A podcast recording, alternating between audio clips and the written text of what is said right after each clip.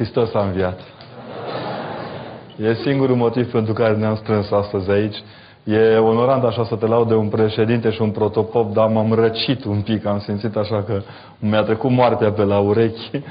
Îi mulțumesc Părintelui Florin cu care am colaborat, zic eu, foarte, foarte bine și uh, spre binele tinerilor în alege școala, proiectul despre care presa românească va vorbi doar după ce vom muri, când vor trece acolo puncte din curriculum vitae, pentru că dăunează grav sănătății media să se afle că face biserica ceva. Dacă făceam alege bodega sau alege uh, scârba, uh, ieșeam din start pe, pe ecrane.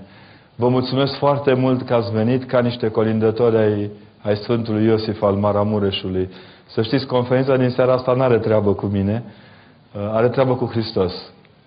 Și chiar vă rog să uitați tot ce v-au zis despre mine, că nu-s decât un prunc de pe Valea Vișeului crescut o țări mai mult decât credea. În rest, stați liniștiți, nu s-a schimbat nimic.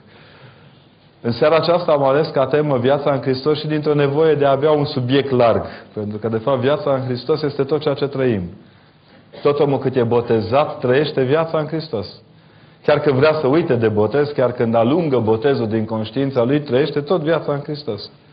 Ați văzut ce supărați au fost în ultima vreme la televizor că botezăm copiii. Mai au puțin să ne zică botezul excesiv al copiilor dăunează grav uh, uh, secularizării. Iar noi căpoși continuăm să-i botezăm, fie prin scufundare, fie prin stropire, fie, fie. Ieri am aflat un lucru care m-a tulburat alaltăieri foarte tare. Așteptam să mă văd cu un fost student la conferința de la Bistrița și mi-a trimis mesaj. El a făcut și o școală de medic, smurd. Uh, el e smurd pe bune, eu sunt smurd întâmplător, așa. Și mi-a scris că un copilaș care avea o problemă foarte gravă de sănătate a fost preluat de către salvarea lui și dus la Cluj ca să fie operat, iar pe drum l-a botezat. I-a pus numele Constantin, nu știu cum, n-am, n-am nicio intuiție. Uh, în speranța că va trăi și copilul trăiește.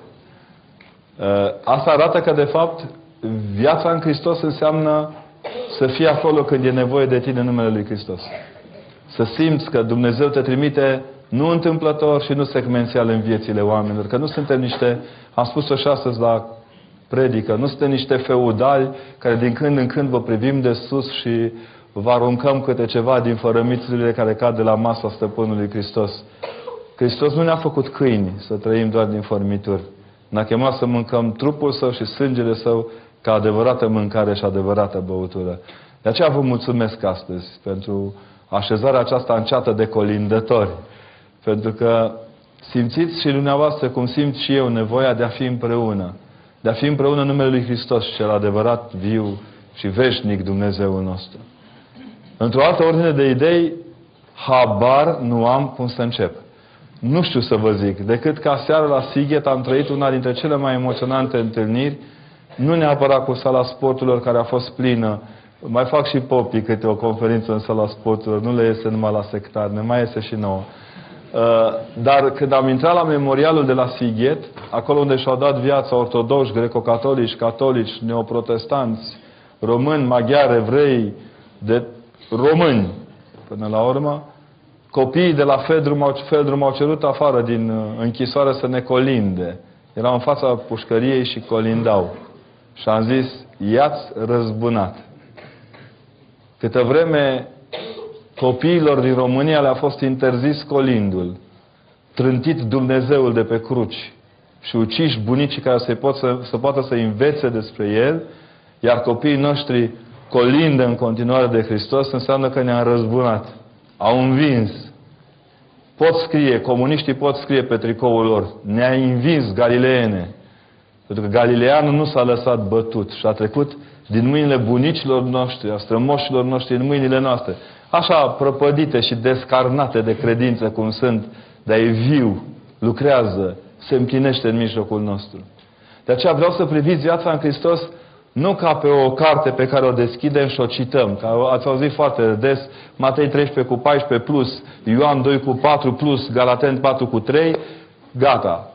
Viața în Hristos nu este să rămâi lipit de cifrologie, de magia cărților duhovnicești, ci înseamnă că hrănindu-te din rădăcina care este Evanghelia, crești în seva aceasta care este tradiția dumnezeieștii tradi- uh, biserici și apoi te împlinește în înflorirea din împărăția lui Dumnezeu.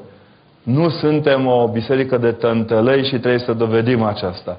Trebuie să explicăm oamenilor că ceea ce trăim noi e departe de ceea ce spun ei despre noi că trăim. Ei spun despre noi că vă vestim în biserică frica. Și i-am spus unei doamne serios, zice popa în biserică cu frică Domnului să ne rugăm? Păi nu. Iese popa între ușile împărătești și zice frică tuturor? Nu. Zice izbiți-vă unii pe alții ca într-un gând să vă înjurați? Nu. Asta e pe platourile lor de filmare. Pe platoul de filmare a lui Hristos este pace tuturor, iubiți-vă unii pe alții, arătând prin aceasta ce departe sunt de ceea ce mărturisește biserica.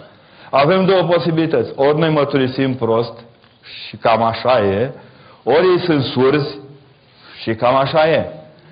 Ca să putem să ne înțelegem, ar trebui să le destupăm lor urechile și să ne tăiem nouă nasul.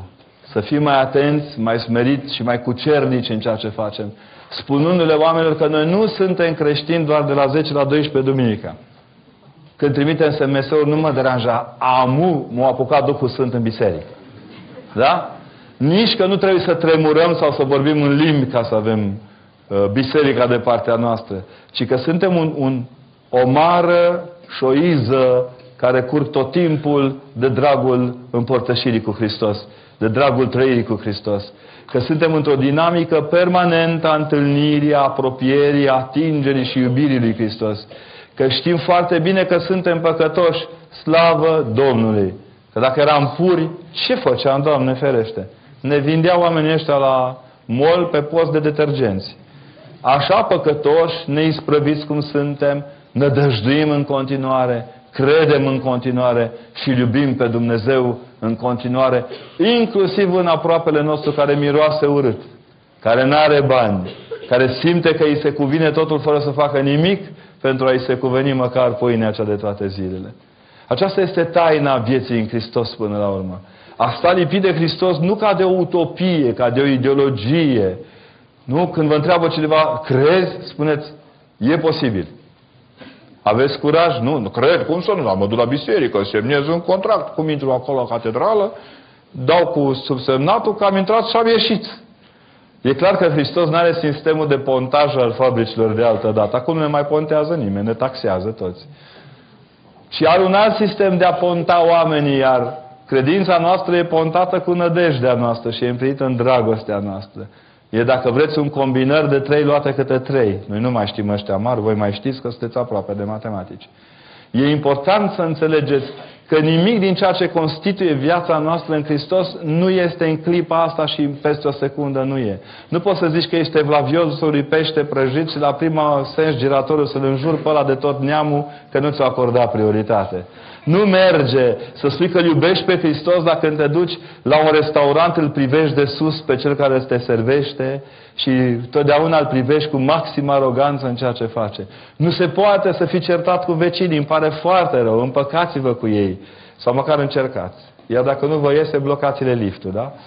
Deci, încercați să le atrageți atenția că existați Că dragostea voastră nu este una care îi judecă, ci una care îi iartă, e una care sporește prin iertare. Noi ne-am babușnit să credem că oamenii cu putere sunt aia care ne țin în mână, dau cu noi de pământ. Îl iubim pe rege Dumnezeu să-l odihnească, dar votăm tot. Uh, uh, zicem că nu ne facem cruce cu stânga, dar tot cu stânga ne facem cruce, de fapt. Fiți foarte atenți la lucrurile acestea. Creștinismul nu e în două luntri. Nu poți să fii concomitent și cu scaramușul de servici și cu Hristos pe cruce. Trebuie să alegi. Iar când ești de partea lui Hristos, izvorul vieții tale este iertarea Lui. Mulți dintre noi cred și am văzut pe foarte mult pe oamenii aceștia, pe super intelectualii care s-au transformat din ingineri în uh, cercetători ai uh, comportamentului uman și scriu cărți despre tenis, vorbindu-ne despre uh, cultura SF, uh, că ei își dau cu părerea cât de neiertătoare e biserica, cât de fanatică e biserica. Uh, cred că n-au cunoscut fanaticii. Am avut și noi uh, scurt circuitele noastre. Baia Mare n-a fost lipsită de fanatisme reciproce interconfesionale. Dar când ne așezăm la ce să ne mai încingem, Nu de fanatismul nostru are nevoie Hristos. O singur fanatism este acceptat în Hristos. Fanatismul împotriva păcatului. Acolo trebuie să lucrăm toți. Acolo suntem chemați să lucrăm toți. Biserica spune de mii de ani că izvorul mergerii ei înainte este iertare, este dăruirea iertării pe mai departe, capacitatea de a iubi prin iertare. Dacă vreți, când ne-au spus acum că ne-am format în Evul Mediu ca biserică, ne-am spus, în pare asta e la altă secție. La secția ortodox și catolici din epoca primară, să știți că noi suntem o țară mai bătrân decât uh, televiziunea oricum. Adică trebuie să înțelegem că zorii cei din tâi învierii sunt cei care luminează biserica. Nu trăim în Evul Mediu, în, în întunericul Evului Mediu, doar pentru că spunem că avem obligația să naștem copiii, nu să-i avortăm. Avem obligația să nu cununăm, să cunună robul lui Dumnezeu Gheorghe cu roaba lui Dumnezeu Gheorghe. Trebuie să înțelege că sunt lucruri care jignesc intelectul, jignesc inteligența umană când sunt forțate să intre într-un calapod care nu are nimic de a face cu Hristos, dar nimic de a face cu viețile noastre. Evul mediu are sediu la Bruxelles în zilele noastre, din nefericire. Și se dictează exact ca o inchiziție imorală împotriva unei moralități care de viacuri ține vine bise, vie biserica. N-avem rușinare spune, luați-ne cum vreți, de șprițar, de băutor, de bețiv strașnici, de incompetenți, dar nu ne luați de proști. Nu ține. Vedem încotro vreți să ne duceți. Dovadă, atunci când au atacat-o la de religie, ne-au dat pe toate canalele de știri că cei mai proști părinți din lume sunt părinții români, domne. Au făcut ei o cercetare pe niște șantioane remarcabile și au devenit cei mai proști părinți din lume. Cei mai incompetenți să ne creștem copiii. Ca să citesc dintr-un filozof în viață, ghinion, că la o săptămână aceiași ziar, cred că le-a scăpat. Au dat o altă referire în care ne-au spus că avem cei mai fericiți copii din lume. Numai nouă ni se putea întâmpla să fim cei mai proști părinți cu cei mai fericiți copii. De dragul copiilor noștri preferăm să fim în continuare proști, retrograzi, dar având copii fericiți. Observați, trăim într-o lume în care Mântuitorul Hristos este absurdizat. Ă, nu-i bun. Dăunează grav mediocrității. Dăunează grav copy-paste-ului intelectual, aviz guvernanților dăunează grav oamenilor fără perspectivă.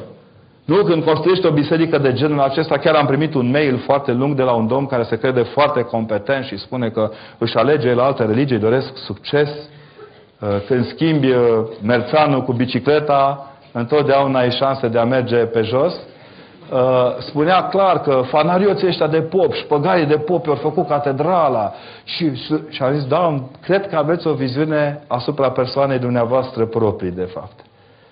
Știți cine strigă împotriva construcțiilor de biserici? Cei care au dărâmat țara.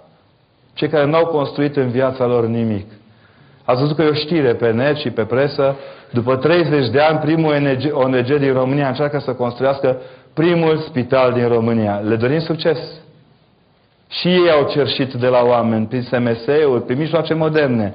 Dar tot din cerșală se va face și el acum. Noi înșine trimitem SMS-ul pe Nea Ion care sună, bună ziua, știți, sunt de la biserică, mai aveți 10 lei să ne dați. Na, luați de aici. Pentru că acum vor învăța ce înseamnă să construiești. Când construiești, n-ai timp să te dai mare și nici să vorbești. Și nici să critici pe nimeni. Pur și simplu tragi. Și ți iese, dacă ești competent, și nu ți este dacă ești incompetent. Pentru că Hristosul pe care ni-l propune este un Hristos foarte comod. În dese rânduri am auzit foarte des spunând chipurile ca să nu ne deranjeze, să ne arate că avem și noi libertate de opinie. Zice, știți, noi îl admirăm pe Iisus Hristos ca lider moral, ca personalitate morală, ca un, un mare lider de grup, așa, dar nu, totuși. Și am zis, credeți că un om moral poate minți vreodată? A, nu. Deci un lider moral spune întotdeauna adevărul. Da. Ei, acest lider moral a spus că este Dumnezeu. Ați îmbulinat-o. Se joacă cu mințile noastre. Încearcă să ne handicapeze capacitatea de a percepe până în sfârșit această realitate fundamentală că dincolo de icoană, dincolo de picturi, de blocuri de piatră, dincolo de veșminte, de cruci, de tot ce avem aici, Hristos a înviat. El e dincolo de lucrurile acestea. Este dincolo de ele pentru că El umple totul de lumină. El nu minte, nu trădează, nu iese din, fideli, din fidela lui mărturie că e pentru toți venit în numele unui tot care se cheamă Împărăția lui Dumnezeu.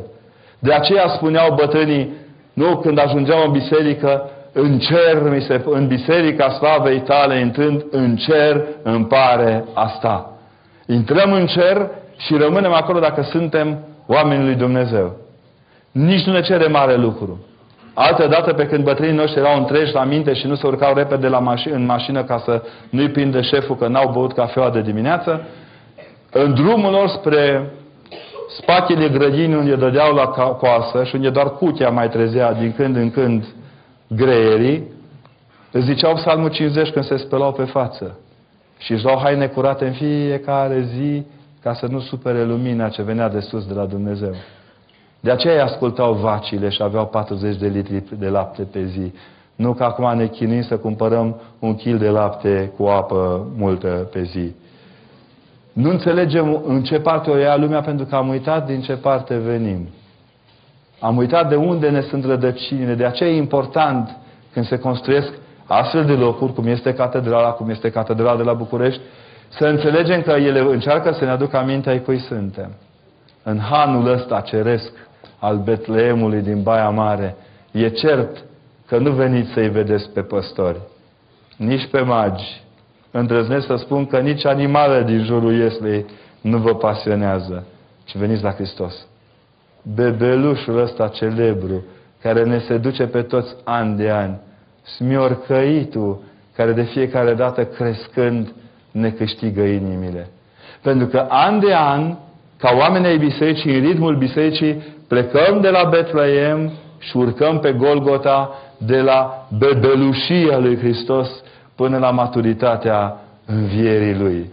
Biserica nu vă propune un Hristos slab, prăpădit, contorsionat de suferința noastră, ci un Hristos transfigurat de lumină.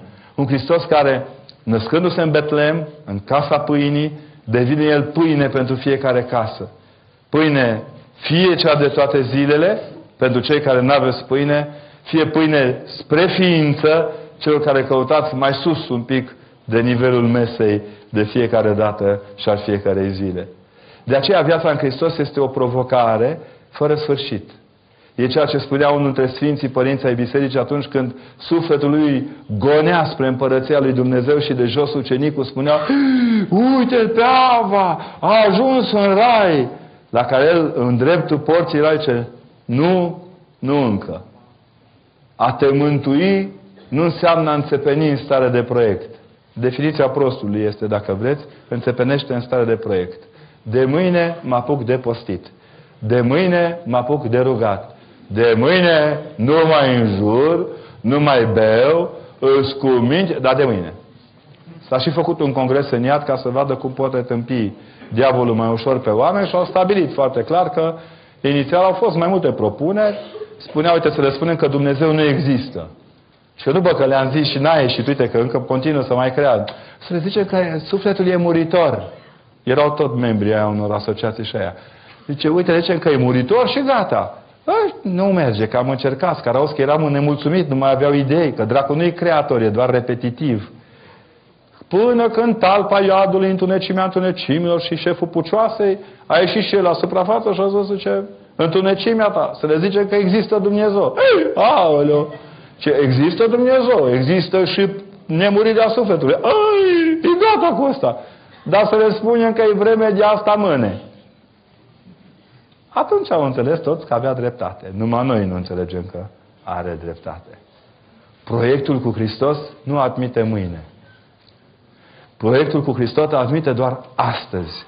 Toate troparele bisericii sunt astăzi este începutul mântuirii. Astăzi Fecioara pe cel mai presus de fire naște. Astăzi, astăzi, astăzi și noi tot timpul vrem ori ieri, ori mâine.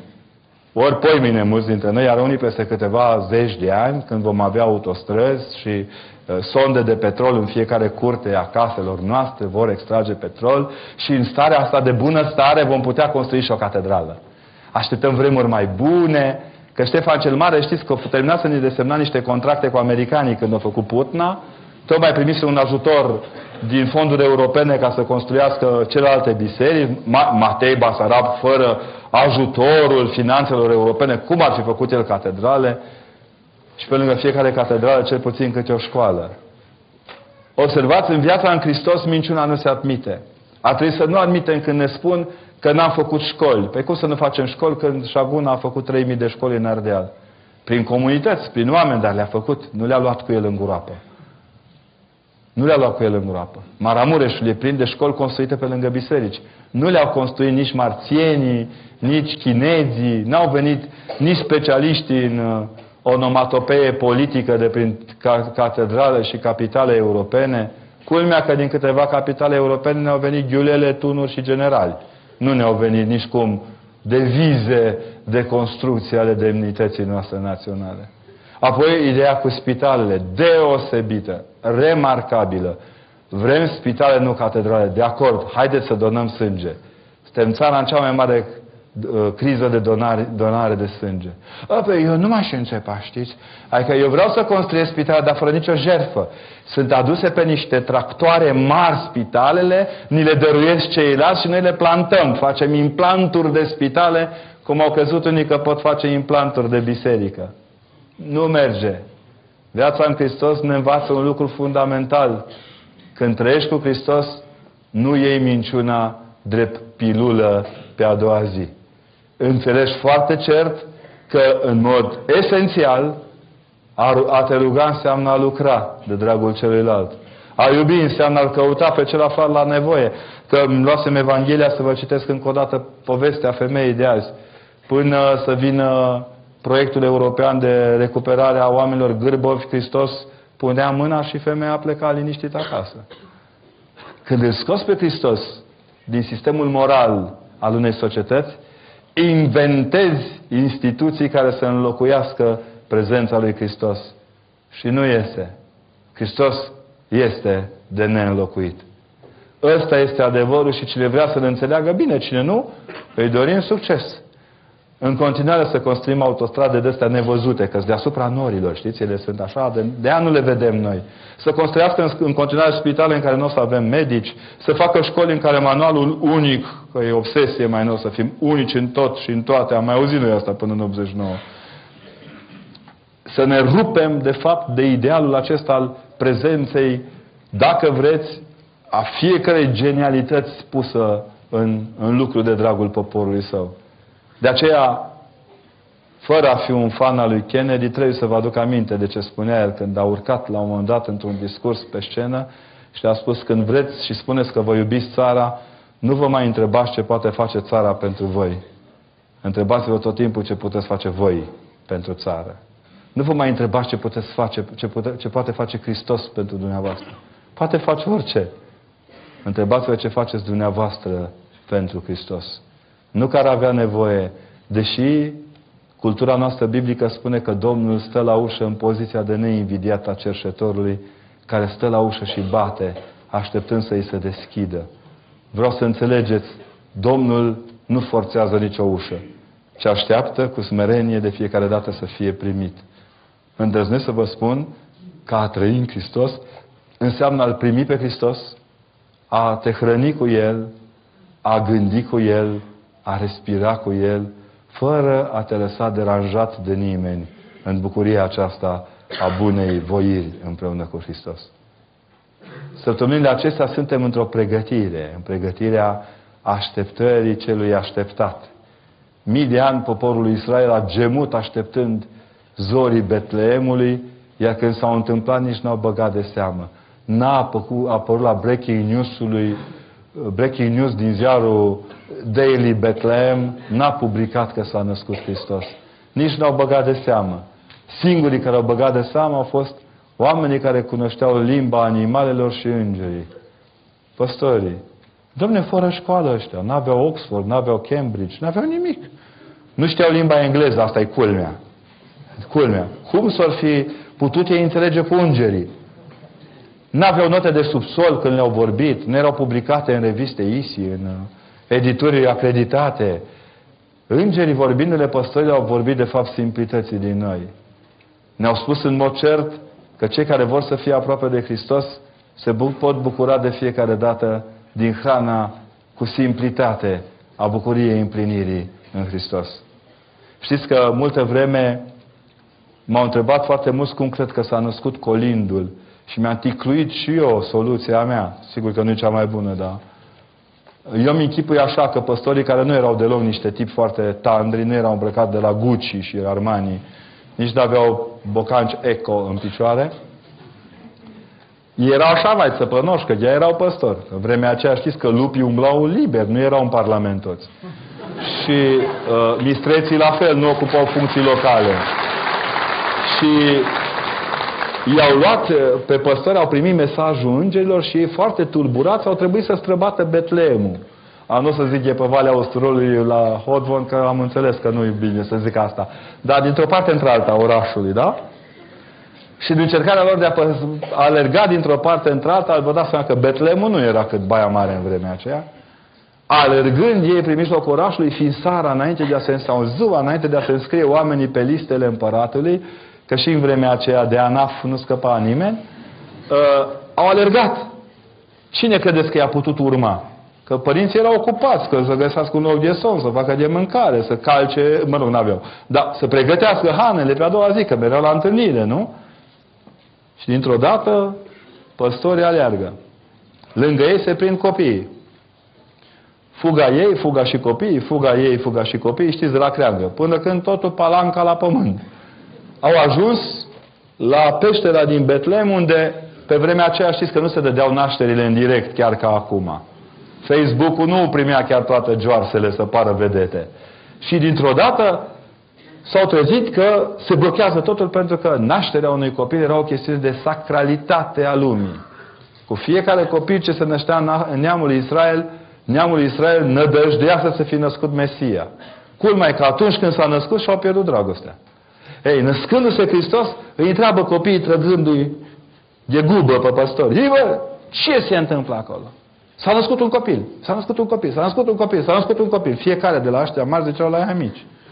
Și cum e copilul? Cum e copilul? Cum e copilul? E frumos copilul, e frumos copilul, e frumos copilul. Dar cine l-a născut? Cine l-a născut? Cine? Culmea că nu l-a adus pe Hristos Barza, cum ne acuză ăștia. Ne-a acuzat o doamnă în plină comisie politică, de educație politică, că biserica le spune la copii că îi aduce barza. Și am zis, doamnă, barza nu-i crescătorie de berze. Biserica nu-i crescătorie de berze, nici de capre. În biserică, altarul este protejat de o femeie ce ține în brațe un copil. Lămuriți-vă odată pentru numele Lui Dumnezeu că noi le spunem copilor că se nasc din mamă, carne din carne. Și te nasc cu prostie. S-a supărat. S-a supărat că i-am stricat un mit. E bine, ecoul acesta al transmisiei faptului că s-a născut Hristos scolinzile care astăzi ne bucură și care nu sunt de ieri, de azi, cum le-ar place unora. La noi e mai ușor. La noi cu Jingle Bell nu prea. O Tannenbaum după 1800. Știți? În Năsăud a fost o tânără care ne-a cântat cu galbenă gutuie dulce, amăruie, dar avea dreptate. Bunica îmi spunea că în Vișaua, numai la casa grofului era bradul. Și în rest, ei acasă pe pervaz aveau trei gutui, că erau trei în viață, și le miroseau, le mâncau în ziua de Crăciun făcute tocană pe post de carne. Suntem o țară care nu ne-a strepezit dinții de la gutui.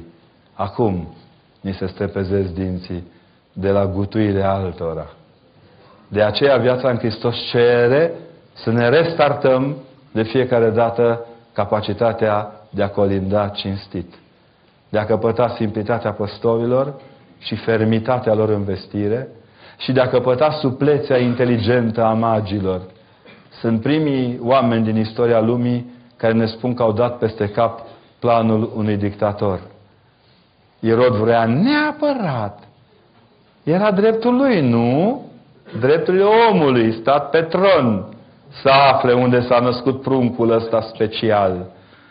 Dar inteligența magilor care nu erau magicieni, nu erau cu Harry Potter uh, sub uh, șah. acestor magi este tocmai aceasta. E prima lecție pe care ne dă inteligența lor este că îi salvează măcar pentru câteva zile pe toți copiii din Betlehem, iar pe Hristos pentru veșnicie. Dacă ar fi gafat magii, lucrurile ar fi stat cu totul altfel. Vă rog să fiți inteligenți ca magii și dăruitori ca ei. Supli în gândire și fermi și curajoși precum minunații păstori. Și nu uitați că atunci când îngerii ne vorbesc, ne vorbesc despre Hristos ca Domn și Dumnezeu. Nu Hristos lider al unei gândiri ideologice sau unui secretar de partid, a încă unui partid într-o lume zdrobită sub partide. Luați seama și creșteți-L pe Hristos în ieslea din vârful inimii. N-are cine să vă tulbure între aceasta. Sunt prea preocupați să-și umple buzunarele ca să afle cu ce ne umplem inimile. Vă doresc să nu vă transformați niciodată cordul în card și să fiți puternici. Nu vă lăsați plastifiați și nici asfaltați de cei din jur. Puneți-vă inima la bătaie, citiți Scripturile și căutați să le înțelegeți, trăiți viața în biserică pentru a vă bate inima în ritmul liturgiei și nu uitați că atunci când apune soarele, nu e ura lui Dumnezeu pentru noi, ci doar ne vestește că o nouă zi stă să se nască. Iar când vă vor întreba ce este credința, să-i spuneți că sunt zorii dimineții în care cu toată ceața că, care arată, care se pune pe orizont spre gutui încolo, știți că gutuiul e tot acolo, că nu-l poate lua nimeni din loc. Iar din când în când, vă rog, aduceți-vă aminte că a fi creștin înseamnă a fi pintea. A nu te închina dinaintea niciunui stăpân și a încerca de fiecare dată să cauți dreptatea lui Dumnezeu nu împotriva adevărului, ci numai și numai de partea adevărului. E pretextul pentru seara aceasta. Vă mulțumesc frumos că putem pretexta. Aștept întrebările. Mulțumesc!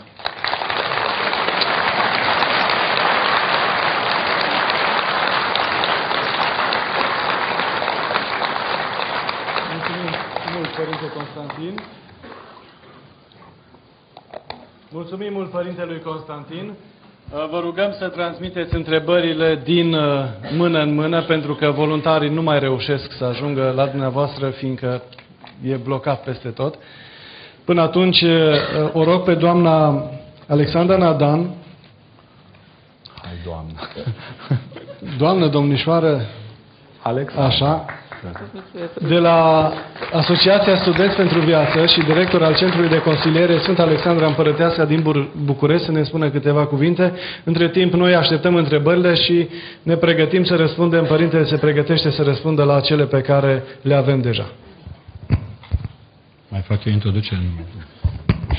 Vă mulțumesc pentru dragostea cu care m-ați primit în uh, mijlocul dumneavoastră și mulțumesc Asociației Maramureșu pentru Viață pentru că m-a invitat să fiu în această seară aici.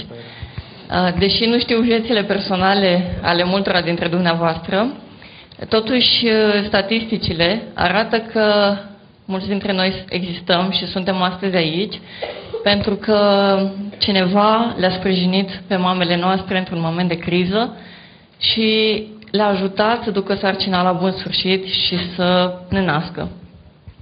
Chiar am o prietenă foarte bună, nu stă departe de această zonă, care atunci când mama ei era însărcinată cu ea, s-a gândit că problemele sunt multe, că necazurile sunt din ce în ce mai mari și că nu s-ar mai putea descurca să crească încă un copil. Așa că, deși nu era de acord cu ideea de a face întrerupere de sarcină, s-a gândit totuși să facă acest pas, s-a îmbrăcat, să meargă la oraș, să meargă la spital să facă avort. Dar înainte să iasă pe ușă s-a întâlnit cu uh, mama ei, cu bunica copilului, care o aștepta în fața ușii, uh, s-a așezat în genunchi și plângând i-a spus te rog din toată inima, nu merge să faci avort pentru că te voi ajuta să crești acest copil. Foarte mulți dintre noi am fost în această situație și a fost cineva acolo care să oferă un sprijin, dar sunt foarte multe femei în România care, deși se bucură de faptul că sunt însărcinate și că vor avea un copil, această bucurie nu le este împărtășită de partenerul lor, de soțul lor, de familia lor și de multe ori sunt lăsate singure fără niciun sprijin. De multe ori indiferența noastră le spune este treaba ta, e decizia ta, descurcă-te, dar nu știm să fim acolo, nu știm să fim alături de ele. E, în foarte multe cazuri este suficient să fie cineva acolo care să spună voi fi alături de tine, te voi ajuta să crești acest copil. Sunt mii de femei afectate de criza de sarcină și, practic, rezultatul, um, felul în care este primit sau nu este primit copilul în lume, depinde de cei care sunt aproape. O să spuneți că poate nu aveți un nivel financiar suficient, poate nu aveți un statut social care să vă permită să construiți proiecte sociale ample, dar uh, am să vă povestesc experiența mea, care nu este semnificativă, dar totuși arată că lucruri se pot face. Eu am ajuns să mă implic în mișcarea pentru viață acum vreo 8 ani, când la vârsta de 16 ani, ca orice, ca mulți dintre tineri, am început să mă implic în proiecte de voluntariat, în proiecte sociale uh, și într-o zi, fiind coordonator media al unei organizații umanitare, am primit un mail de la o tânără de 24 de ani care spunea că este însărcinată, că este într-o situație disperată, că își dorește foarte mult copilul, dar de două luni părinții o presează și o forțează să facă uh, întrerupere de sarcină, amenințând-o că o lasă pe drumul și o dă afară din casă. Când a văzut mail-ul, m-am dus la superiorii mei și le-am zis că e foarte important și este urgent să intervenim în acest caz, să oferim ajutor. Iar reacția lor m-a șocat. A spus că nu ne interesează, nu este un grup social uh, Uh, defavorizat care să ne preocupe pe noi și pe asociația noastră. Și atunci am simțit că a picat cerul pe mine. Cum aș putea eu să trăiesc închizând acel mail și văzându-mi de viață? Motiv pentru care, deși aveam 16 ani și nu vorbisem cu foarte mulți oameni despre asta, despre problema avortului, uh, am decis să o sun și să mă întâlnesc cu ea. Nu știam ce să-i spun, am zis, domnule, eu mă duc să fac tot ce ține de mine, dar restul lucrurilor rezolvă-le tu, ajută-mă să înțeleg ce să-i spun și cum pot să o ajut. M-am întâlnit cu ea și am zis două lucruri. Orice s-ar întâmpla, de acum încolo să încerc să fiu alături de tine, să-ți fiu alături, pot să mă consider sora ta de azi încolo. Și al doilea lucru pe care le-am zis a fost s-ar putea să te împaci cu părinții, s-ar putea să te împaci cu partenerul tău, dar viața copilului s-ar putea să nu o recuperezi niciodată și să-ți pară rău, pentru că acest copil s-ar putea să-ți fie o bucurie în cele mai dificile momente ale vieții. Pentru ea a fost un moment extraordinar, a început să plângă și m-am îmbrățișat pentru că după atâta timp era în sfârșit cineva care spunea o vorbă bună. Însă m-am gândit că dacă ea se va întoarce acasă, s-ar putea să se lovească în continuare de presiunea părinților și cine știe dacă mai îndrăznește să ceară ajutorul. Pe scurt, mi-a, mi trecut prin minte să merg la ea acasă să vorbesc cu părinții ei. Atunci când ne-am întâlnit, părinții au început să-mi spună cum să păstreze copilul, că nu are asigurare medicală, nu are cu ce să-l crească, n-au unde să stea, Uh, sunt atâtea lucruri care ne lipsesc și tu vrei să ne spui că să, să nască un copil? Motiv, în momentul în care le-am, i-am rugat să fac o listă cu toate necesitățile pe care le au, uh, am zis o rugăciune și am luat lista, m-am uitat în ochii lor și le-am zis, aveți încredere, voi încerca să vă ajut cu tot ce este pe această listă, numai lăsați-o să păstreze copilul. Dumnezeu a făcut o minune și m-a crezut pe cuvânt, deși aveam 16 ani. Și din acel moment, de, după ce s-au eliberat de toate grijile, au început să se bucure, să se gândească, wow, fata noastră o să nască un copil, oare e băiat, e fată, ce nume o să-i punem, cine ne-l botează, au început deodată să se bucure. Ideea este că m-am întors acasă și am realizat ce am făcut. Mi-a fost teamă să nu mă dea ai mei pe mine afară din casă când află ce am promis. Dar uh, Dumnezeu a aranjat lucrurile în așa fel încât, uh, în urma unei postări pe blog, s-au găsit foarte mulți oameni care au ajutat această tânără. Uh, acum este căsătorită, părinții s-au liniștit, mai are alții de copii și pe mine modul în care viața ei s-a schimbat și modul în care au evoluat lucrurile m-a făcut să înțeleg că poți să n-ai o, o vârstă sau o situație financiară, dar totuși poți oferi sprijin. Am să mă întorc la exemplul părintelui Protopop cu copilul și cu scoicile. Și într-adevăr, din 1958 până în prezent s-au făcut peste 22 de milioane de avorturi. Sunt 22 de milioane de vieți care lipsesc dintre noi și care ar fi putut schimba această țară. 22 de milioane de oameni care ar fi putut face foarte mult bine pentru cei din jurul lor, pentru această societate, pentru tot ce se putea întâmpla mai bun în jurul nostru și nu mai sunt printre noi. Este greu să recuperăm acest trecut, este greu să schimbăm o cultură care a ajuns să valorizeze foarte mult uh, avortul și să nu sprijine viața, să nu sprijine venirea copiilor pe această lume. Dar încet, chiar și o scoică, chiar și un copil, dacă sprijinim, dacă sprijinim o mamă sărcinată în situații de criză, e posibil să contribuim la salvarea unor vieți. Și un gând final al intervenției mele uh, este că putem spune că am făcut multe lucruri pentru o mamă, dar niciodată nu putem spune că am făcut suficient. Mulțumesc mult!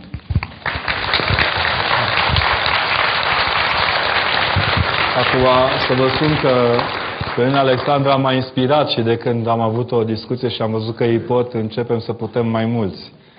Uh, e important să înțelegeți mesajul. Iar să vă spun din experiența mea uh, o poveste înainte de a începe să răspundem. Am avut cazul unei studente meritoase ai căror părinți, ai cărei părinți mai s-o împuște în cap că a rămas însărcinată. Deși ea se iubea cu băiatul, slavă Domnului că mai fac fetele cu băieți uh, copii, și au sărit de foarte supărat, sunt atât încât împreună cu un medic care a murit la noi la Sibiu, Dumnezeu să-l odihnească, i-am asigurat uh, garsonieră, loc de sprijin, perioadă de sprijin, un fel de perioadă tampon post-naștere, iar după ce copilul a putut fi transportabil, am luat bebelușul în brațe, am sunat la ușă și a zis, bună ziua, familia cu tăi, da, ziua, sunteți domnul cu tare, tătuca era cu gură mare. Ce da, eu.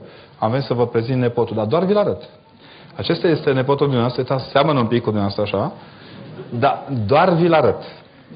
Mai mult de atât nu pot să fac pentru dumneavoastră, că nu e pe numele dumneavoastră. La revedere.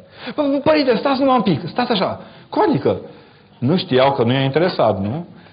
Uh, oricât ar fi de cumplit să spunem asta, România are nevoie de copii, părinți și bunici.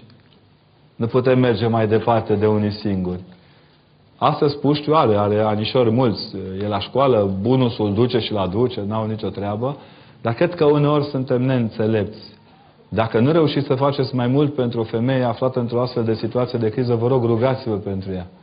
Rugați-vă, nu vă prește nimeni seara înainte de culcare să spuneți, Doamne, miluiește și pe toate femeile pe care le stuchesc bărbații și cei din familie că vor să nască. Bine? Oh, oleu, ce e aici? Mă iertați că m-am entuziasmat aici în fața... Dacă Dumnezeu știe de la început cum va fi viața noastră, putând astfel să ne judece, noi fiind aparținătorii Lui, eh, atunci de ce ne naștem? Păi și mama cu tata știu că dacă ei au fost nerozi și noi ieșim moțăvi nerozi. Dar tot ne nasc și ne sprijină. Dumnezeu preștie totul, dar nu predetermină nimic. Știe momentul nașterii noastre, știe... De fapt, toți ne naștem. Nu toată lumea când se naște zice A și când moare zice mor. Și în rest e amor. Da? Adică tot cu, toată trecerea de la naștere până la moarte are alte etape decât ne închipuim noi. Și să știți, ca unul care am beneficiat de câteva șuturi în, în conștiință date de Domnul, el lucrează pe rând, la bolovanii mari cu daltă mare și picamăr, la bolovanii mici cu o dăltiță mai mică. La alți bolovan doar cu polizorul. Depinde foarte mult de noi ce vrem să îi îngăduim lui Dumnezeu să lucreze în viețile noastre. Este viață după moarte? De ce ne ia Dumnezeu oamenii iubiți și tineri? Există înviere? Întrebarea asta cu de ce ne ia Dumnezeu oamenii tineri și iubiți, să știți că Dumnezeu nu răspunde la întrebarea de ce. El ne spune doar că îi așteaptă. Ne așteaptă pe toți. În fond, tineri și iubiți suntem și la 90 de ani, să știți. Da? Deci ideea că doar... Și să știți că și pe aia care noi îi urâm, cineva îi iubește. Asta e cert. Că echilibrul de iubire și ură în lume este totdeauna stabil. Iar în ceea ce privește viața după moarte, să știți că până acum câteva vreme nu aveam un răspuns foarte competent din punct de vedere al pneumatologiei schatologice a bisericii, dar am stat așa foarte concentrat pe câteva lucruri care mi se petrec mie. Și cum e bine să zici din experiență proprie, chiar dacă Alexandra spunea că nu e important ce a spus, orice experiență e importantă, când m-au întrebat studenții la Iași dacă eu mai cred în, învie, în, în viață veșnică, mi-au căzut ceva în cap. Ei întrebau un popă, domne, dacă el mai crede în viața veșnică. Înseamnă că au dat de câțiva popi care nu cred în viața veșnică. Cred numai și numai și numai. Și atunci le-am spus mai e simplu, eu sunt Costică, băiatul frizerului, dimineața când mă trezesc nu prea am identitate în raport cu mine, foarte bine, îmi trebuie vreo 5 minute să mă suport. Dar în mod cert încep să mă înveșmântez, să merg la biserică. Deja când mi-am luat reverenda pe mine, nu mai sunt eu. Și pe măsură ce mă apropiu de taina Sfintei Liturghii, ați remarcat că preotul vine, se închină, în... Preasfințitul a văzut astăzi, a venit și a luat mantea și a început să se tot închine, ne închinam toți împreună cu el. Ne îmbibam tot mai mult de prezența lui Dumnezeu în ceea ce făceam. Ne închinăm și cerem, Doamne, Dumnezeule, milostiv fi mie păcătosului și mă miluiește, Dumnezeule, mântuiește-mă și tot așa, tot așa. Și crește, crește, crește tensiunea aceasta în dumnezească liturghie, pregătește proscomidia pentru, nu pentru Sfântul Agneț, pentru dumnezească liturghie, dă binecuvântarea la liturghie și a zis că în liturghie tot crește, tot crește, tot crește prezența aceasta a lui Dumnezeu în dumnezească liturghie. Nu-i Hristos, buf, nu parchează în liturghie. E o progresie de lumină. Într-atât încât la un moment dat popa Costică, adică moa, zice la un moment dat, luați, mâncați, acesta este trupul meu. Dar eu nu mai sunt acolo. Eu am murit. Nu eu zic. Eu zic, dar nu zic eu. Nu zic ca mine. Nu zic, luați, mâncați, acesta este trupul popii Costică. Luați, mâncați, acesta este trupul meu cu majusculă. Vezi dintr-o acesta, tot acesta este sângele meu cu majusculă semn al prezenței lui Dumnezeu și al morții mele. Pentru fracțiuni de secundă preotul e mort. Și apoi ușor, ușor, cu nădejde în Maica Domnului, că pe ea o chemăm din tâi, a târnat de tăticul preoției sale, care este arhiereu. Tot timpul am spus, dacă preoții ne-au rugat mai cinstit pentru arhierei, ne-a scutit de foarte multe prostii în țară. Dar noi suntem bârfitori când ne bârfim cu ușurință unii pe alții și când ne strângem în gașcă, îl bârfim pe arhiereu în loc să ne rugăm pentru el. De aici ne scade puterea. De aici învierea noastră e sugrumată aproape. Dar dacă te rogi corect și ușor, ușor, ușor, ușor, în timpul Dumnezeiești liturghii, tot crești în revenirea din moarte la viață. Și te duci acasă înviat. Și ai eu, unul care trec liturghie de liturghie, trec prin moarte și înviere, vă spun că viața după moarte există. Eu o știu. Așa este și în viața de după moarte, ca într-o liturghie fără sfârșit. Cine trăiește cu Hristos pe pământ, n-are cum să se teamă că nu există viață după moarte. Nefericita replică a trecut în neființă. Cum să treacă, Domnule, un rege uns al lui Dumnezeu în neființă? În ce limbă vorbim când vorbim despre neființă? Când toți părinții bisericii ne spun că tocmai pentru aceasta a înviat Hristos, ca nimic din ceea ce a luat ființă să nu mai treacă în neființare. Ce înseamnă să n-ai conținutul cuvintelor pe care le rostești. Regele nici măcar n-a murit. Se odihnește un pic până când o să creăm o Românie vrednică de el. Și apoi, în împărăția cerurilor, o va lua de la capăt. Că până la urmă, sigur că ne place Maramureșul, de-l vedem pe geam și Baia Mare nu e rea, e frumoasă. Dar mai fain e Maramureșul din cer. Dacă poarta Maramureșană e atât de faină aici pe pământ, cum o fi poarta Maramureșană care străjuiește raiul? V-ați gândit? Vă întreba, v-ați întrebat deodată de ce Sfântul Petru iubește pe Maramureșeni? Că stă sub poarta lor. Nu poate sta sub altă. Raiul n-are cum să aibă altă poartă. Îmi pare rău pentru ea care cred că are altă poartă, dar când era mic și montau porțile la Sigher, la Muzeul Satului, porțile de acolo nu aveau gard. Moroșanu nu-și făcea poartă să aibă gard mare, ci doar ca să aibă frumosul la intrare în casă. Ăsta e sensul.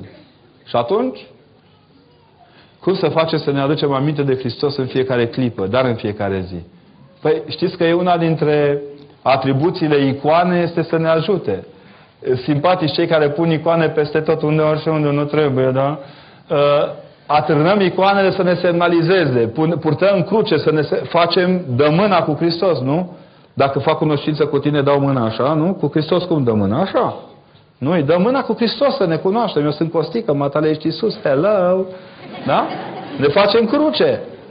A stat tot timpul în, în gesturile acestea creștine. Gândiți-vă bine. Ați aduce aminte de Hristos înseamnă că acum în noiembrie, când domnul ministru a găsit cu cale în cea mai friguros noiembrie din ultimii 10 ani să dea drumul la pușcăriaș, dumneavoastră știind că vă vin pușcăriașe acasă, să puneți domnul o ciorbă pe masă. Iar ei când vin la catedrală la Sibiu, au venit câțiva, a trebuit să-i sun pe toți prietenii mei șef de restaurante. Și am zis, bă, îmi pare rău, n-am, vă plătesc eu când am. Dar cu dați-le ceva să mănânce, că i-au eliberat într-o închisoare mai periculoasă decât în, cea stat, în care au stat. În închisoarea ispitei de a ucide iarăși ca să intre înapoi să aibă ce mânca și unde dormi. Că atât a adus capul pe unii. Ori, din momentul în care tu faci gesturile în numele Lui Hristos, niciun gest din ceea ce faci nu, se depă, nu te depărtează de Hristos, ci te apropie. Iar uh, pentru toți există un et memoar de mare calitate. Chipul slavei lui Dumnezeu este în noi.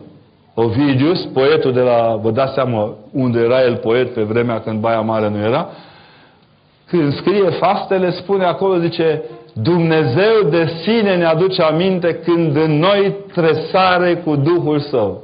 Auzi? Și știa romanul, domne, ce înseamnă să fii exilat din dragoste, nu pe temei politic. Înțelegi că în tine stă puterea de a tresări din drag de celălalt. Ce părere aveți despre timp? E plăcut, e deosebit. E. Ce credeți că e doar o iluzie? La Cambridge există un, un ceas foarte mare cu un uh, dragon care mănâncă timp. Acum doi ani a fost uh, dat în funcțiune. Domnul Stephen Hopkins a fost și dumnealui acolo. Ceasul merge în urmă 5 minute, apoi recuperează 5 minute, merge înainte 5 minute, recuperează 5 minute, se balancează din 5 sau în 7 minute. E legal la nu știu ce astronom, observator astronomic, dar și arată că timpul nu este altceva decât un mâncător de viață. Un balaur, un dragon. Până acum câțiva ani nu purtam ceas la mână să nu mă uit la liturghie să o grăbesc. De aia când veniți la biserică, vă rog să vă lăsați ceasurile acasă.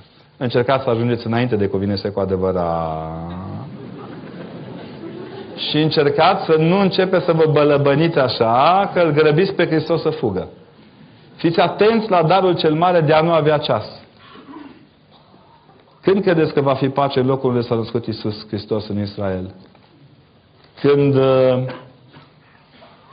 când va îngădui Dumnezeu. Eu am nimerit în Israel și la vreme de război și la vreme de pace și vreau să vă spun că tot timpul în locul în care s-a născut Isus era pace. Nu era pace când apăreau turiștii și făceau poze cu fundul pe steaua de la Betleem. Ca așa vroia mușchiul lor. Câtă vreme ești în pelerinaj în țara lui Hristos, înveți despre Hristos în primul rând pacea. Când mergi în calitate de turist, de ochiometrist, așa te și întorci de acolo. Este pace în Israel, dar nu este pace în israeliți. Ce părere aveți despre ceea ce se spune despre țara noastră? Este sau nu aleasă de Dumnezeu? Acum, cu riscul de a vă supăra, eu cred că țările nu sunt alese de Dumnezeu. Oamenii din țări sunt aleși de Dumnezeu. Uneori lui Dumnezeu îi pare rău că România e locuită, vă spun eu. E o țară frumoasă, dar din nefericire locuită. Ce știm în mod cert este că Dumnezeu, la vremea când zbura cu navete spațiale pe deasupra lumii, a dăruit fiecărui popor câte ceva. Un munte frumos, un lac, uh, prăjituri, miere, de toate. La român, când au ajuns, nu prea mai era nimic pe loc. M-a luat și a scuturat sacul și așa au apărut și Maramureșul și uh, podișurile și apele. O țară frumoasă, frumoasă. Sfântul Petru supărat, ce ne facem acum, Doamne, că la ăștia le-am dat tot ce se putea da, ba chiar mai mult decât la toți. Lasă, Petre, că o rezolvăm. Le dăm niște conducători. Cele mai importante trei lucruri pe care trebuie să le facem în mod repetat pentru a dobândi viața în Hristos. Pocăință, iertare, împărtășire. Pocăiți-vă ca să puteți fi iertați și împărtășiți. O comunitate stă pe Euharistie, nu stă pe limba popii. Nu contează ce zice Părintele, contează ce spune Hristos. Iar Hristos spune, luați, mâncați acesta, da? Nu cântă chiar ca noi. Cred că el era un pic mai bun la muzică. Sentimentul meu e că Domnul era foarte bun la muzică. Cum vă explicați seducția pe care o propune, ce un ton era, avea voce radiofonică, ar zice astăzi. În mod cert avea o căldură care locuia în vocea lui. Vorbea cu putere multă. Diavolul știe ce zic. Ce este Dumnezeu? Dumnezeu nu este. El este Cel ce este, adică El e un cine care este Cel ce este. Dumnezeu este întreit în persoane, Tată, Fiu și Duh Sfânt. Luați un catehism bun și citiți. Vă pot spune ce nu este Dumnezeu. Dumnezeu nu e îndoială. Dumnezeu este partea cea mai frumoasă din îndoială, care este îndreptarea îndoielii. Sunt o grămadă de lucruri. Putem vorbi în paradoxuri până mâine dimineață. Ba până de Crăciun. Când și cum s-a născut Dumnezeu? Păi, când știm, la Betlehem, în... noi, noi nădăjduim că în 25 decembrie, altora le este în 6 ianuarie, dar pentru noi e ok, că noi din 25 decembrie până în 6 ianuarie o ținem într-o veselie. Uh, știm sigur cum s-a născut că din Fecioara Maria prin pogorea Duhului Sfânt.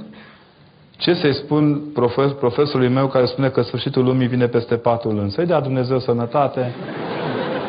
Am auzit că e un spital bun la Sighet.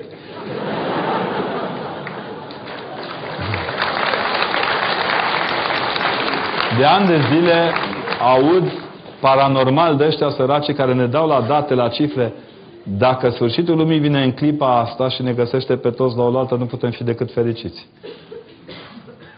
Uh, ce, așa, dacă Dumnezeu îi iubește, iubește pe toată lumea, atunci și pe Satan, nu dacă. Dumnezeu iubește toată lumea. Pe Satan l-a încercat să-l uh, pocăiască și n-a ieșit. Satan a ales să stea cu porcul.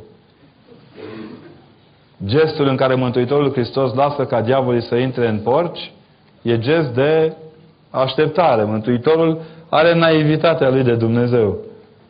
Ca orice om care iubește, ca orice Dumnezeu care iubește, rămâne cu o naivitate. Fantastic de binecuvântată.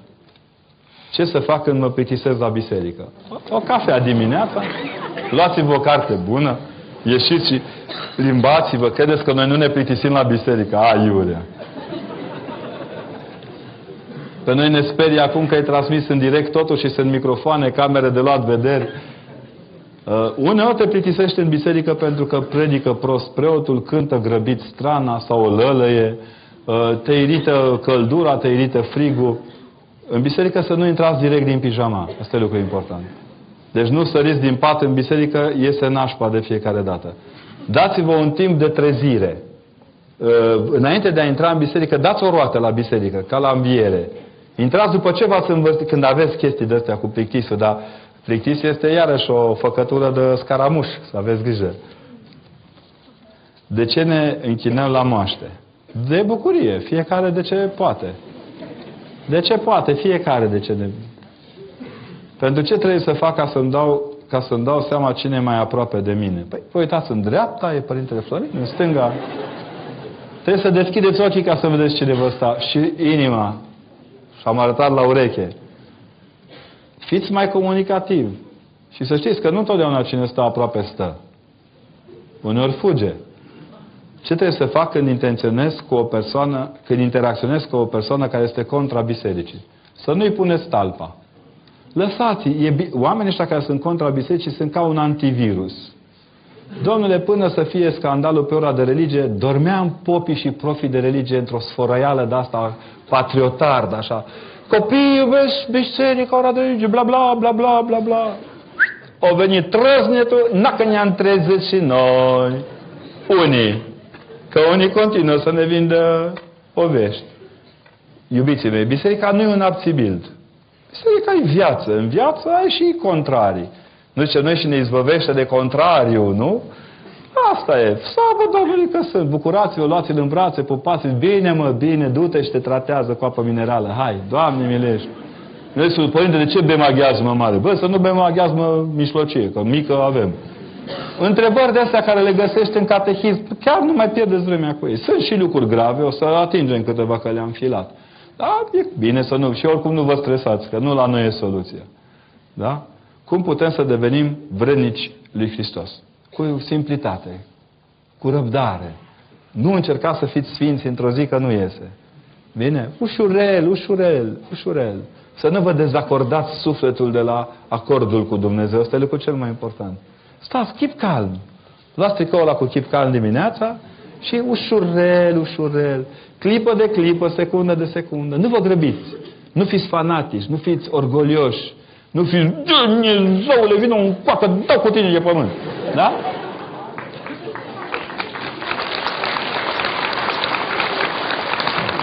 Ce să fac ca să-mi găsesc un duhovnic cu care să pot vorbi orice? Nu, no, bietul om, să-l ferească Dumnezeu. Măi, oameni buni, dumneavoastră, cred că va trebui niște căști în urechi și popa să vă vorbească tot timpul. Sunteți atât de, de neascultați de cei de acasă și de nevorbiți pe lucruri importante, încât când prindeți un popă, l-ați excomunicat cu totul, l-ați, l-ați topit, l-ați călcat în picioare. Nu. No. Duhovnicul bun nu e la care îți ascultă toate prostiile. E la care stai în curentul când vorbești prostii. Când tu te apuci de la Adam și Eva, părinte, când am citit eu acolo, e las-o, ai acolo. Aici ce e? Încercați să reduceți timpul de utilizare a duhovnicului, că suntem pe cale de dispariție. În ciuda gargaragilor ăsta la care ne dau mulți preoți, să știți că în cele trei biserici mari istorice ale țării, hai patru, că deși pentru mine una dintre biserici a devenit mai mult institut de sociologie, de când și-au hirotonit femeile și și-au pus homosexualii episcopi, uh, trebuie să fiți atenți că suntem totuși puțini, o mână de oameni. O mână, nu vă luați după ei, nu suntem cât spun ei. Și atunci încercați să aveți un timp în care să vă lămuriți ce vreți să aflați de la Dumnezeu. Cum să-ți dai seama dacă ești pentru familie sau pentru viața monahală? Păi nu-ți dai seama decât după ce reușești. Uh, recomandarea mea este să nu vă grăbiți. Nu vă grăbiți, e timp pentru toate. Cum să-mi dau seama unde este locul meu? Așteptând un pic, lucrând un pic, deschizând ochii, trăindu-vă viața. Lăsați să mai treacă un pic de timp. După scris, nu aveți încă 20 de ani. Adevărate răspunsuri și propria vindecare se află în noi și ne putem reda singuri sau avem nevoie de ajutor exterior. Parte din forța cu care revenim la viață este în noi, dar parte din forța cu care ne menținem în viață este întotdeauna în afara noastră. Să știți că cel mai frumoase vindecări sunt cele la care invităm pe toți să participe.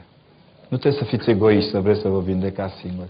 Rugați și pe ce, hai mă dăm o mână de ajutor să-ți fac și ție un bine. Știți că săraci și bolnavi sunt bogăția noastră. A noi în golpioanele, nu veșmintele popilor, curvele, bețivii, săracii, ăștia sunt bogăția bisericii. Ce părere aveți de inițiativa Papei de a modifica partea cu nu ne duce pe noi în ispită din Tatăl nostru? Ma, eu cred că e încă un bluf de presă, dar uh, și e treaba sanctității sale până la urmă, pentru că e șef de turmă, el știe ce are de făcut. O să fie interesant să vedem cum o rezolvă. Bine, oricum față de aia care au schimbat tatăl nostru cu mama noastră, totuși, uh, remarcați că avem de face cu un om lucid. Da? Eu cred în continuare că este, oricum e o știre reîncălzită. Știți că despre Papa Ioan Paul al II-lea s-a spus la fel, despre Papa Benedict s-a spus la fel, despre Papa Francis la fel. Mâine, poi mine trec la patriarh, episcop, fiecare episcop pe rând, le iau una în jumate până se prind că de fapt noi nu spunem nimic pe tema asta. Noi ne rugăm, nu facem rugăciuni. Avem rugăciuni gata făcute. Cum pot să-mi fac mai mult timp pentru rugăciune? Pentru că tot timpul sunt lucruri mai importante de făcut. Păi, faceți-vă o listă cu priorități. Dacă rugăciunea e pe ultimul loc, sigur că până ajungeți acolo v-ați plictisit de viață. Cum pot să ajung la un program de rugăciune viu? E acesta să, mă, să nu devină rutină. Păi, unor a luat 100 de ani. Sfântul Antonie cel Mare a luat 100 de ani să nu ajungă în rutină. Vă doresc să trăiți 101, să vă bucurați un an de un program viu. Munciți un pic cu dumneavoastră, cunoașteți-vă limitele, încercați să conștientizați că Dumnezeu ne iubește, dar nu ne răsfață. Da? Ne dă un timp pentru toate. Spuneți-ne ceva despre continua împărtășire cu Hristos, în paranteză euharistic. Ferească Dumnezeu de continua împărtășire cu, cu Hristos euharistic, te poți împărtăși cel mult o dată în zi. Da? La liturghie. Cu Hristosul mistic, estitos, cum îi zic părinții bisericii, ne zice Sfântul Nicodim Aghioritu că ne putem împărtăși o maxim o dată în zi dacă ne împărtășim în fiecare clipă cu Hristos în inima noastră, pe altarul din inima noastră. Nu, ale, nu borșizați împărtășanie, o să vă coste. Nu borșizați. Fiți conștienți că e un dar, iar darurile pot rugini dacă sunt utilizate prost. Nu te duci, nu, cu, uh, cu nuna de mireasă uh, pe cap uh, la un meci de popice subacvatice. Ții cu nuna pe cap pentru nuntă. Nu te duci cu rochia de mireasă să dansezi la uh, vodevil. Sunt locuri, spații și timpuri ale Euharistiei. Nu le confundați. Care este diferența dintre credință și spiritualitate? Acum, termenii se confundă foarte rar. Numai în mintea oamenilor de presă să e confuzie aici. La oamenii sănătoși la cap nu e. Există în schimb un scriitor, Vladimir Loschi, care scrie o carte, se cheamă așa, Teologia mistică a Bisericii de Răsărit. Da, tăiem de răsărit, punem teologie mistică biserică. Teologia fără mistică și biserică este ideologie, mistica fără teologie și biserică este misticism, Mama Umida și șalte doamne făcătoare de minuni. Sau domni, ca să nu fim răi. Iar când zici de biserică, fără teologie și mistică, este un sindicat sau, dacă vreți, cu părere de rău, o sectă. Deci, astea sunt diferențele de limbă. Ce părere aveți despre sinodul din Creta? Păi să le dea Dumnezeu să nu facă febră de la Creta mâncată. Constat pe zi ce trece că oameni care n-au nicio responsabilitate în aplicarea misiunii bisericii se trezesc să vorbească despre misiunea bisericii. Au întrebat-o pe o doamnă, o doamnă în vârstă, foarte pornită așa, și azi mamaie, Că întreb așa, dar din curiozitate așa, de psihoterapeut, ă, de, de preot. Zici și mie, dar pe matale a venit careva din satul dumitale, din Crăcăoanii, din Vale, să te întrebe dacă poți să-i cununi, ai vreo funcție în biserică de cununat uh, mixt? Și e nu. Și atunci de ce te pasionează subiectul ăsta? Mi-a zis mie, bine, spune-i lui ăla să încerce el. Ardealul stă sub uh, libertatea aceasta interconfesionalității de câteva sute de ani. Dacă ne băteam tot timpul și ne scuipam unii pe alții, nici nu mai aveam ce să trimitem la sinodul din Creta, să ne înțelegem bine. Sunt lucruri care trebuie limitate, gândite, răzgândite, dar în niciun caz nu trebuie executat nimeni pentru asta. Ce greșesc sau nu preoții care nu pomenesc episcopul în timpul liturgiei? Păi ce să cauți fără episcopul? Știți că preotul la un moment dat deschide antimisul, e o pânză de mătase pe care e scris numele episcopului. Că pe nu scrie că mă trimis neacostică tata, adică telea cu șervetul de frizer să sujezi liturghia. Uneori și când nu-ți înghiți episcopul, tot în numele lui ești în mijlocul comunității. Ăla e actul tău de identitate. Mă rog. În ce măsură sunt respectatele canoanele bisericești în forma lăsată de moș stră, așa, strămoș? Mă refer la număr și dimensiune. Sunt păstrate fără grijă, pentru că în sine biserica noastră este o biserică pastorală, nu canonică. Dacă vă ia cineva după canoane, cred că niciunul dintre noi nu eram în biserică asta, stăteam acasă cu minți legați în fiare și obezi.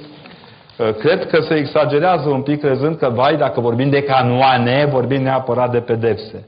Canonul este o măsură, o măsură care este organizată și dăruită pentru a fi măsurate sufletele oamenilor, nu împotriva lor. Nimeni n-a dat, n-a dat canoane împotriva oamenilor, ci ca să-i susțină în creșterea lor duhovnicească. Cum vede Părintele Constantin, eu, viitorul Ierusalimului dat fiind contextul politic actual.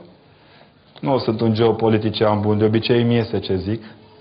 Uh, cred că suntem într-un moment de mare cumpănă. Am citit ce au spus liderii creștini ai Ierusalimului. Știți cei care nu numără arabii cât intră și cât ies din Ierusalim. Sper să mai putem merge cu pace la Ierusalim, măcar o perioadă de vreme, să nu fie o amintire, să le spun copiilor mei, nepoților mei, bă, când eram eu tânăr, am fost de câteva ori la Ierusalim înainte să fie nebunia de acum. Sper să nu se fi născut o nebunie, dar e dreptul oricărui popor de a-și fixa capitala unde simte că este. Ce părere aveți despre Pidalion? O ediție, depinde despre ce ediție vorbiți, că am văzut niște pidalioane prost făcute și prost utilizate.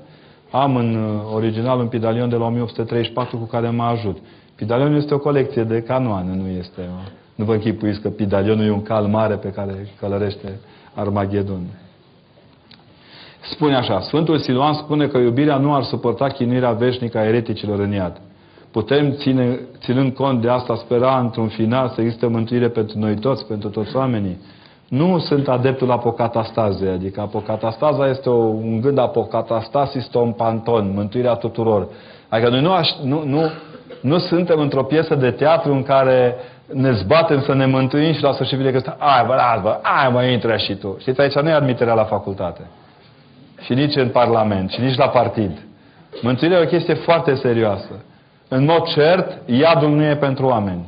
Culmea că ne încăpățânăm să fim dragi și să intrăm în el. De ce în Vechiul Testament era permis practicat incestul? Pentru aceeași boală mentală pe care o au și unii dintre noi astăzi, care nu pot face uh, o jumătate de copil ca să nu-și împrăștie averea. Știți? Unii fac un copil că nu pot face jumate să nu-și împrăștie averea. Era o practică care asuma în vremea respectivă generarea poporului pe mai târziu, dar să știți că unora le-a ieșit pe nas această practică a închiderii genetice a unui neam. De ce în ziua de azi aspectul fizic este primordial, iar valorile morale, morale dau tot mai mulți pași în spate? Asta aspectul fizic.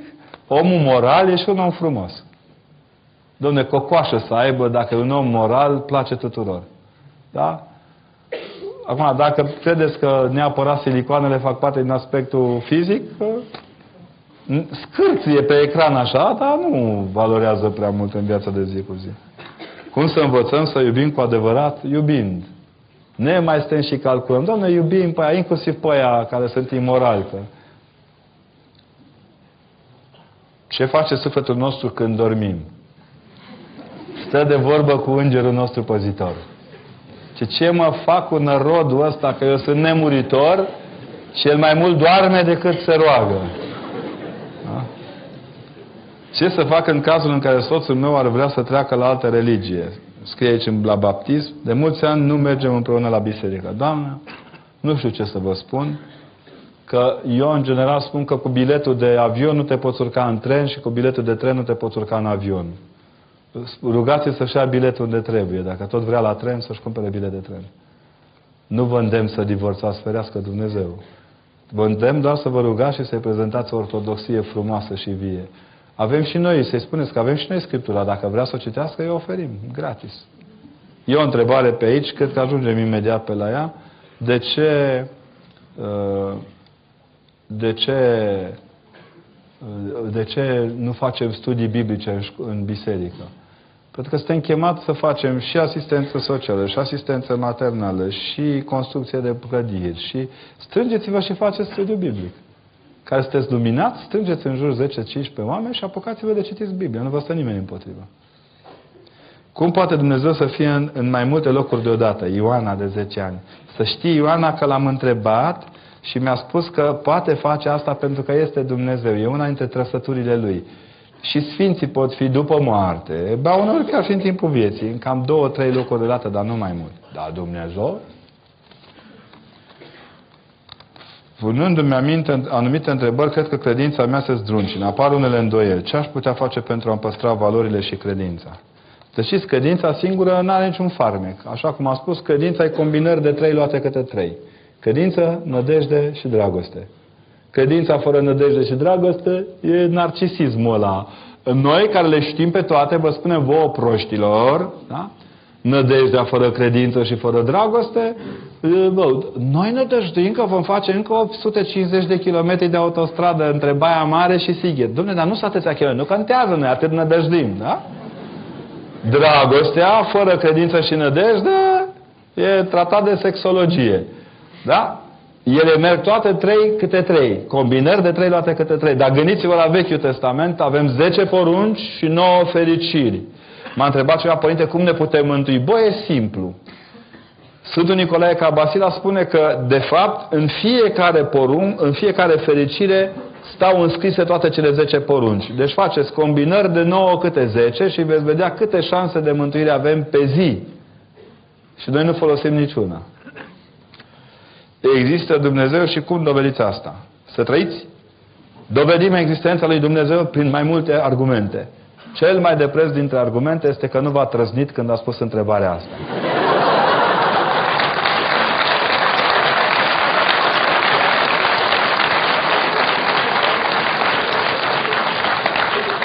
Un profesor le-a zis copilor că Dumnezeu nu există pentru că el nu l-a văzut. Și eu zis copilul, domn profesor, să vă iertați, nici noi nu vedem curentul electric, dar dacă băgăm deștele în priză și simțim. Sunt o mulțime de argumente. Dacă vreți un argument ontologic, pneumatologic, sunt o grămadă de astea de filozofie, dar luați-o practic. Cine altcineva în afară de Dumnezeu ne-ar, ne-ar răbda la câte prostii facem? De ce religia se contrazice cu știința? Era să zic de chichi. Uh, religia nu se contrazice cu știința. Religia atunci când este cu adevărat religie, îl leagă pe om de Dumnezeu, iar Dumnezeu luminează pe omul de știință. Religia va avea întotdeauna o problemă cu pseudoștiințele. De exemplu, de ani de zile nouă ni se vând niște teorii ale timpului. De Hawkins scrie în cartea lui că toate teoriile lui despre găurile negre n-au niciun model matematic de exprimare. Nu există din punct de vedere al matematicii. Știința cu știința se bate și devine pe religie.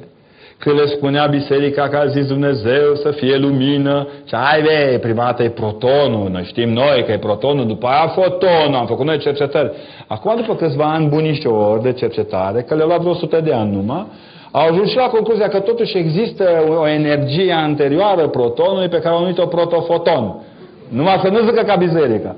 Mă, noi le zicem de atâția ani, mă, prima pagină, mă, din Sfânta Scriptură vorbește de lumină, mă, de energie, nu? I-au zis pe toți acum, energiile pozitive ale poporului, să țineți minte, un popor și o cultură nu stă pe energiile făcute, ci pe cele nefăcute. Energiile necreate, care aparțin lui Dumnezeu. Asta e. Chinul celor care ajung în iad reprezintă focul real? Toți ard veșnic? Nu reprezintă focul real, fizic, că Dumnezeu nu stă cu aparatul de sudură, dar în mod cert te arde singurătatea. Există o pildă la Sfântul Macarie cel Mare care ne povestește uh, ne povestește foarte sincer ce s-a întâmplat. El se plimba așa într-o după amiază, nu avea ce face, se plimba, plimba într-un cimitir de păgâni și a găsit o țastă pe jos. Și pac a atins-o așa cam ca un fondaj dreapta de la fostul Baia Mare.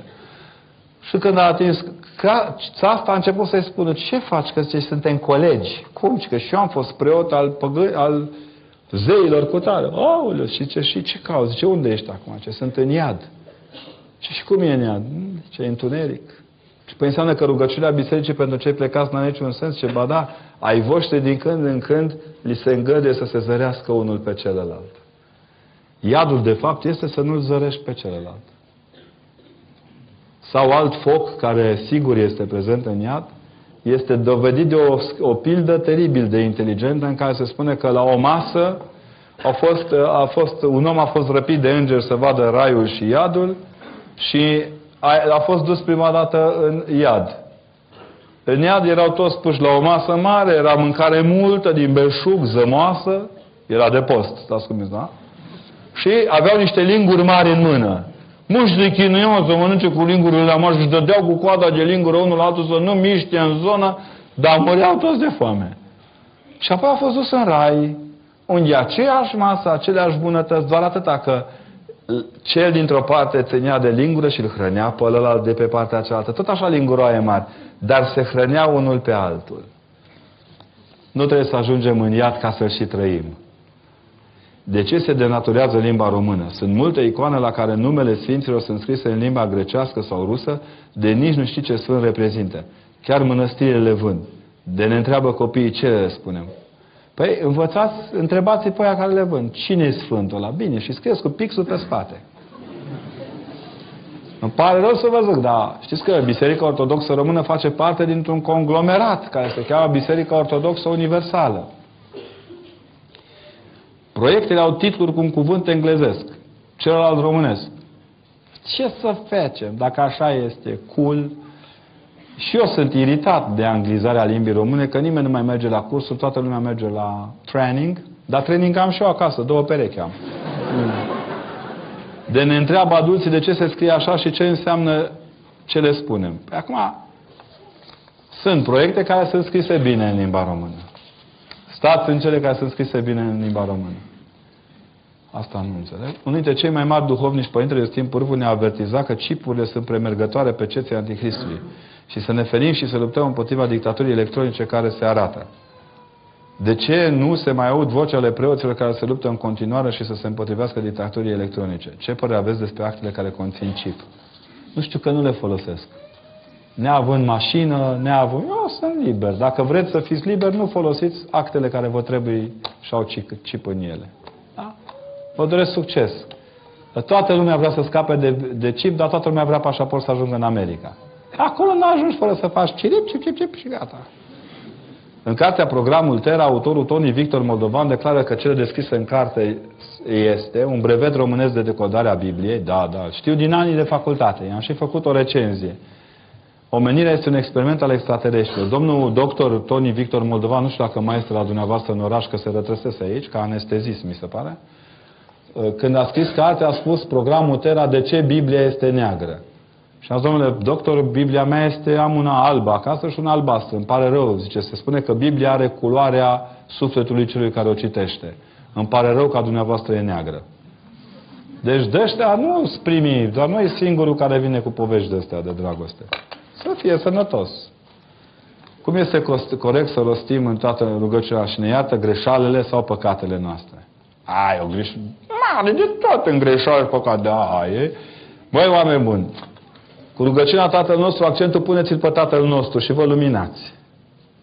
Când începe să vă rugați, nu aveți probleme. Uite, rostiți o secundă așa, ca să vă împăcați. Ca baba gemerea la biserică și unde era icoana Sfântului Gheorghe, pupa pe Gheorghe, calul și dracul de sub cal. Și o întreabă popa, măi femeia, e nebunit ce faci? Dragă, zice, trebuie să mă pun bine că nu știu unde ajung.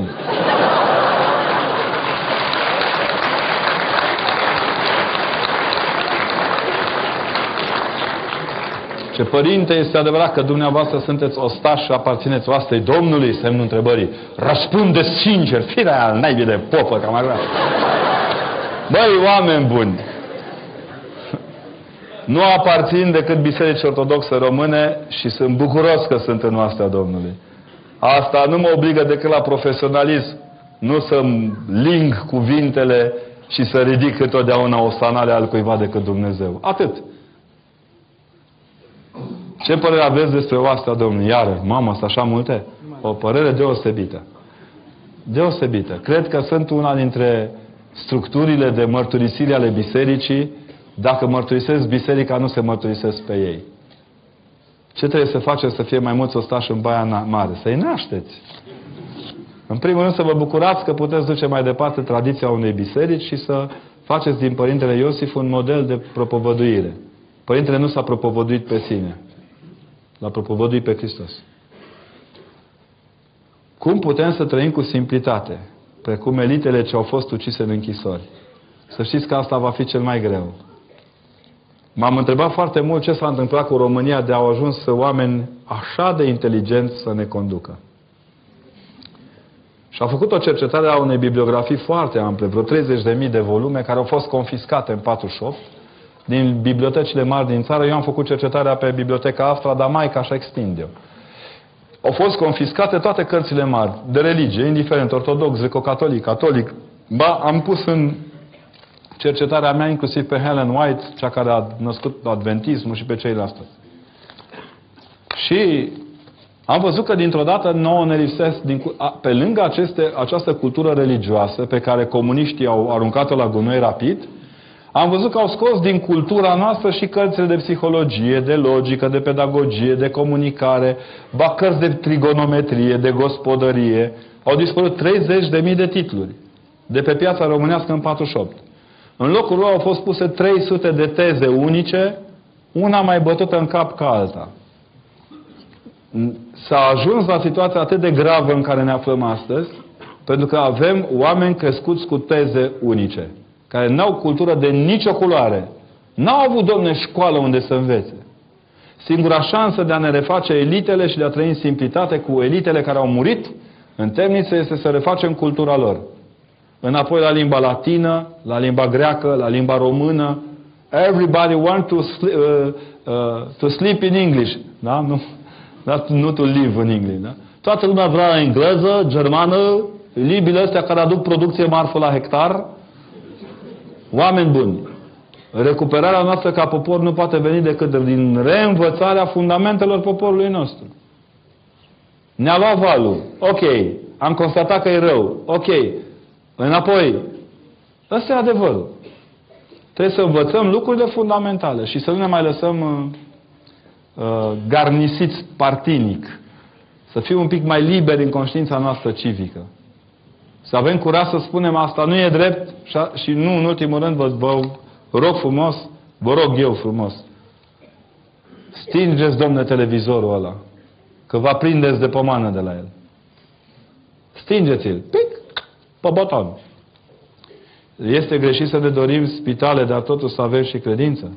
Păi nu, dar spitalele se fac tot cu banii de la contribuabili ortodoxi și creștini în general. Adică nu se fac din banii păgânilor care învând fondurile între ei.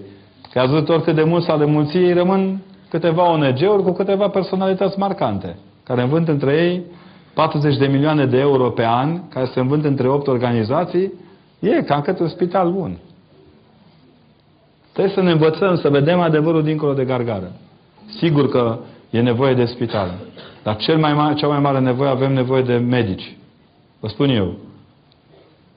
Medici și medici cu conștiință, care nu se transformă din medic, uh, uh, din, din elevi incompetenți și mediocru intrat pentru că sunt locuri multe și știe că scoate bani la medicină, în medic de elită. Un medic bun se crește în 20-30 de ani. Nu se face după facultate. După facultate, medicul știe unde să caute, pe cine să caute, cu cine să intre în respect. Trebuie dezvoltată relația în interiorul spitalelor, între medicii bătrâni care știu cu medicii tineri. Știm toți ce, ca, ca și în preoție, ca și în profesorat, știm toți ce scandale se nasc în micile comunități de genul acesta, pentru că ăla nu-l suportă pe ăla, ăla nu suportă pe ăla. Profesionalismul exclude lipsa de suportabilitate. De ce în biserică se fac promov promovări politice? O mușcăm și noi. O mușcăm. Suntem neatenți. Eu cred că uneori, pentru faptul că uh, ne-a săturat să cerșim cu mâna întinsă, încercăm să luăm pe scurtătură. Și la capătul podului, Satanael șef. Uh, dar eu cred că e mult mai decent în politică decât în alte locuri de soare pline. Știți că pe mine m-a șocat la un moment dat cum un ziar local vorbea despre un preot de al nostru care, nu vă zic zona, care vorbise despre un anumit partid, dar când deschideai ziarul respectiv, linkul era exact pe partidul pe care l-a popa. Adică tu iei bani la publicitate, popa ia și el bani la publicitate amărâtul. Va trebui să ne învățăm și noi. Vă rugăm frumos să ne iertați. Chiar n-am știut cum să ne comportăm în anumite situații. Chiar suntem depășiți. N-am știut că, știut că sunt așa de cutre politicieni. Am fost la fel de naiv ca dumneavoastră care i-ați votat. Sunteți în... A, așa. Ați încercat să și mentalitatea celor care ne conduc în viața de... Mă întreb dacă nu pot schimba mentalitatea celor care ne conduc viața de zi cu zi. Eu nu sunt stare să schimb mentalitatea mea câteodată. Zice, ați întâlnit oameni care nu au fost de acord cu modelul dumneavoastră de predare a învățăturii? Și de ce au avut de obiectat? A, în primul rând că sunt bufon, că fac stand-up comedy, deși vedeți că stau jos din ambiție. Uh, că nu sunt foarte profund în lucrurile pe care le spun, că nu folosesc citate din Scriptură, o grămadă. Eu le mulțumesc. Cei mai buni prieteni ai mei sunt criticii care au dreptate. Cu ceilalți mă împac pe rând. Cum e să fii preot? Uluitor. Deci dacă aș vrea să mor la timp, aș vrea să mor nu înainte de a scrie o pagină serioasă despre preoție. Preoție e muncă grea. E o singurătate, în singurătate apăsătoare. Vă dau un exemplu. Episcopul te vrea perfect. Nevasta te vrea perfect. Copiii te vrea perfect. Comunitatea. Perfect fiecare în felul lui. Iar tu ești un prăpădit cu carne și oase, cu foame și sete, nu ești din fier forjat, nici tu nu mai poți câteodată. Lumea nu înțelege că preotul e doar un om, slavă Domnului.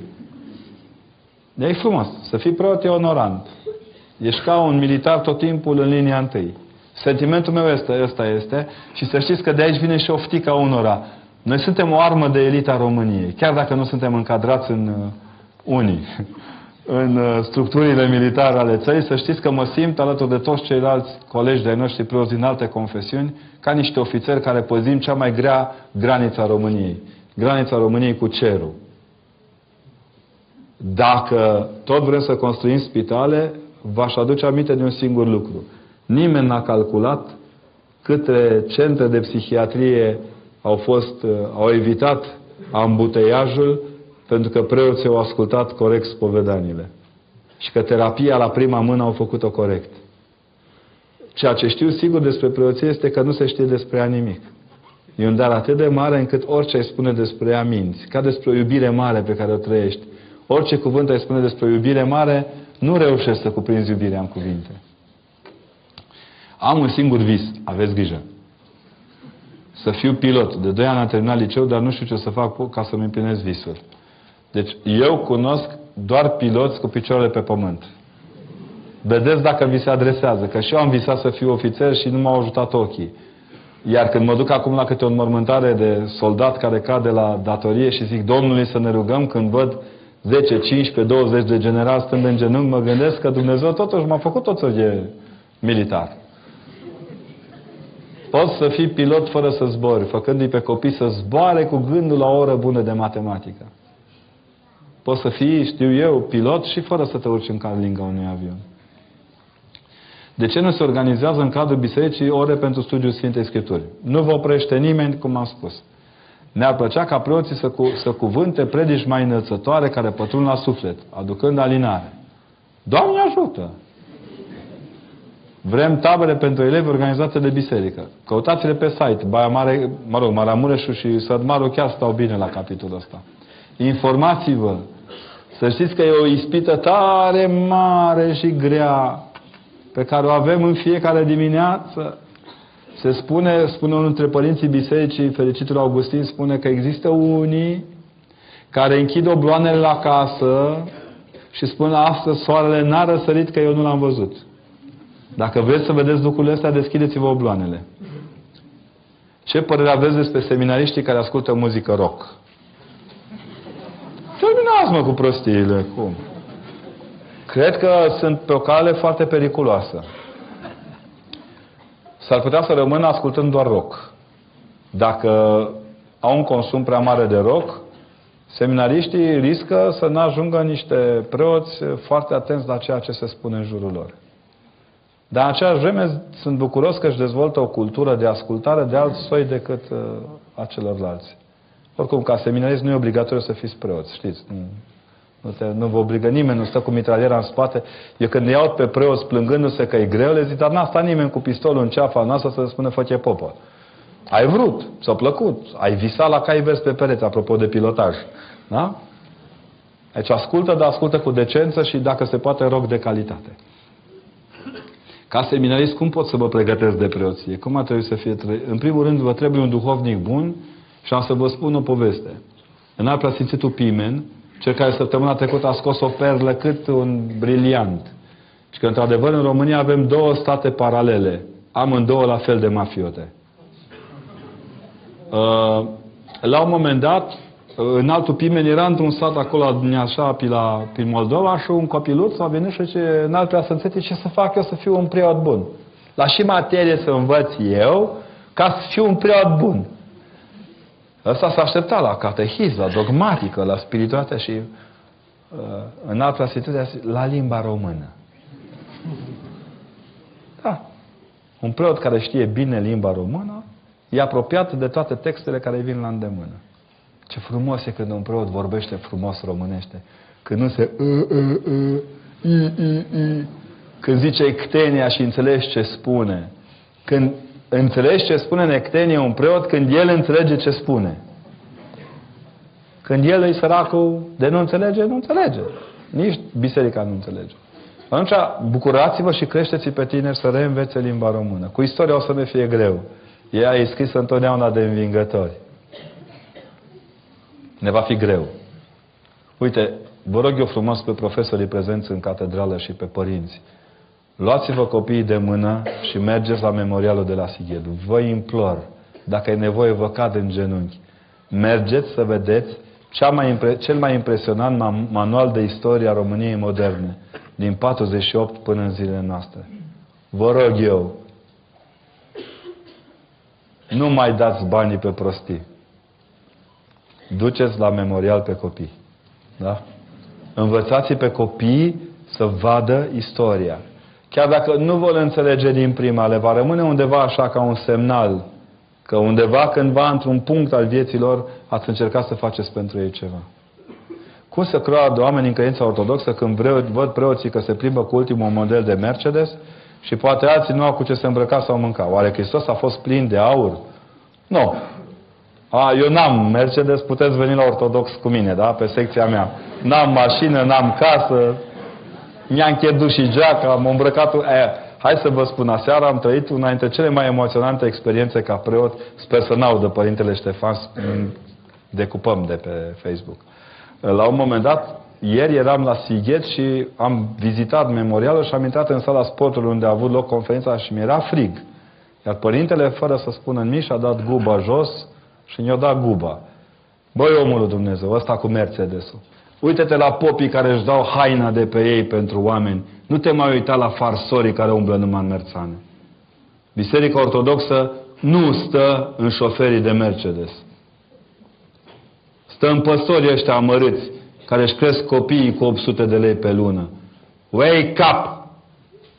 Biserica Ortodoxă nu e cea transmisă la televizor.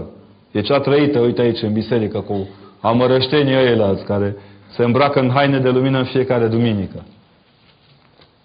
Poporul poate influența negativ atât biserica cât și preotul. Păi da, că poporul poate lua raznă la un moment dat. Părinte, vrem cruce cu neoane atârnate de tavană biserici. Bă, nu Ba nu, că vrem noi, domne! Și mai și votează. Slavă Domnului că biserica nu e democrație. Vă dați seama cum era astăzi înainte de luați mâncat să iasă preasfințitul să zică iubiți că nici o să vătăm. Cine este pentru ca să pogoare Duhul Sfânt la liturghie? Cine este împotrivă? Da. Peste tot unde mergem, toată lumea vorbește la telefon non-stop. Hai fi serios. Ai telefon la tine? Eu nu. Tinerii din ziua de astăzi sunt nedezlipiți de telefon. În casă nu au, nu văd, nu fac nimic, parcă sunt într-o lume a lor, virtuală. Da, cine ia telefoanele tinerilor? Nu spunem.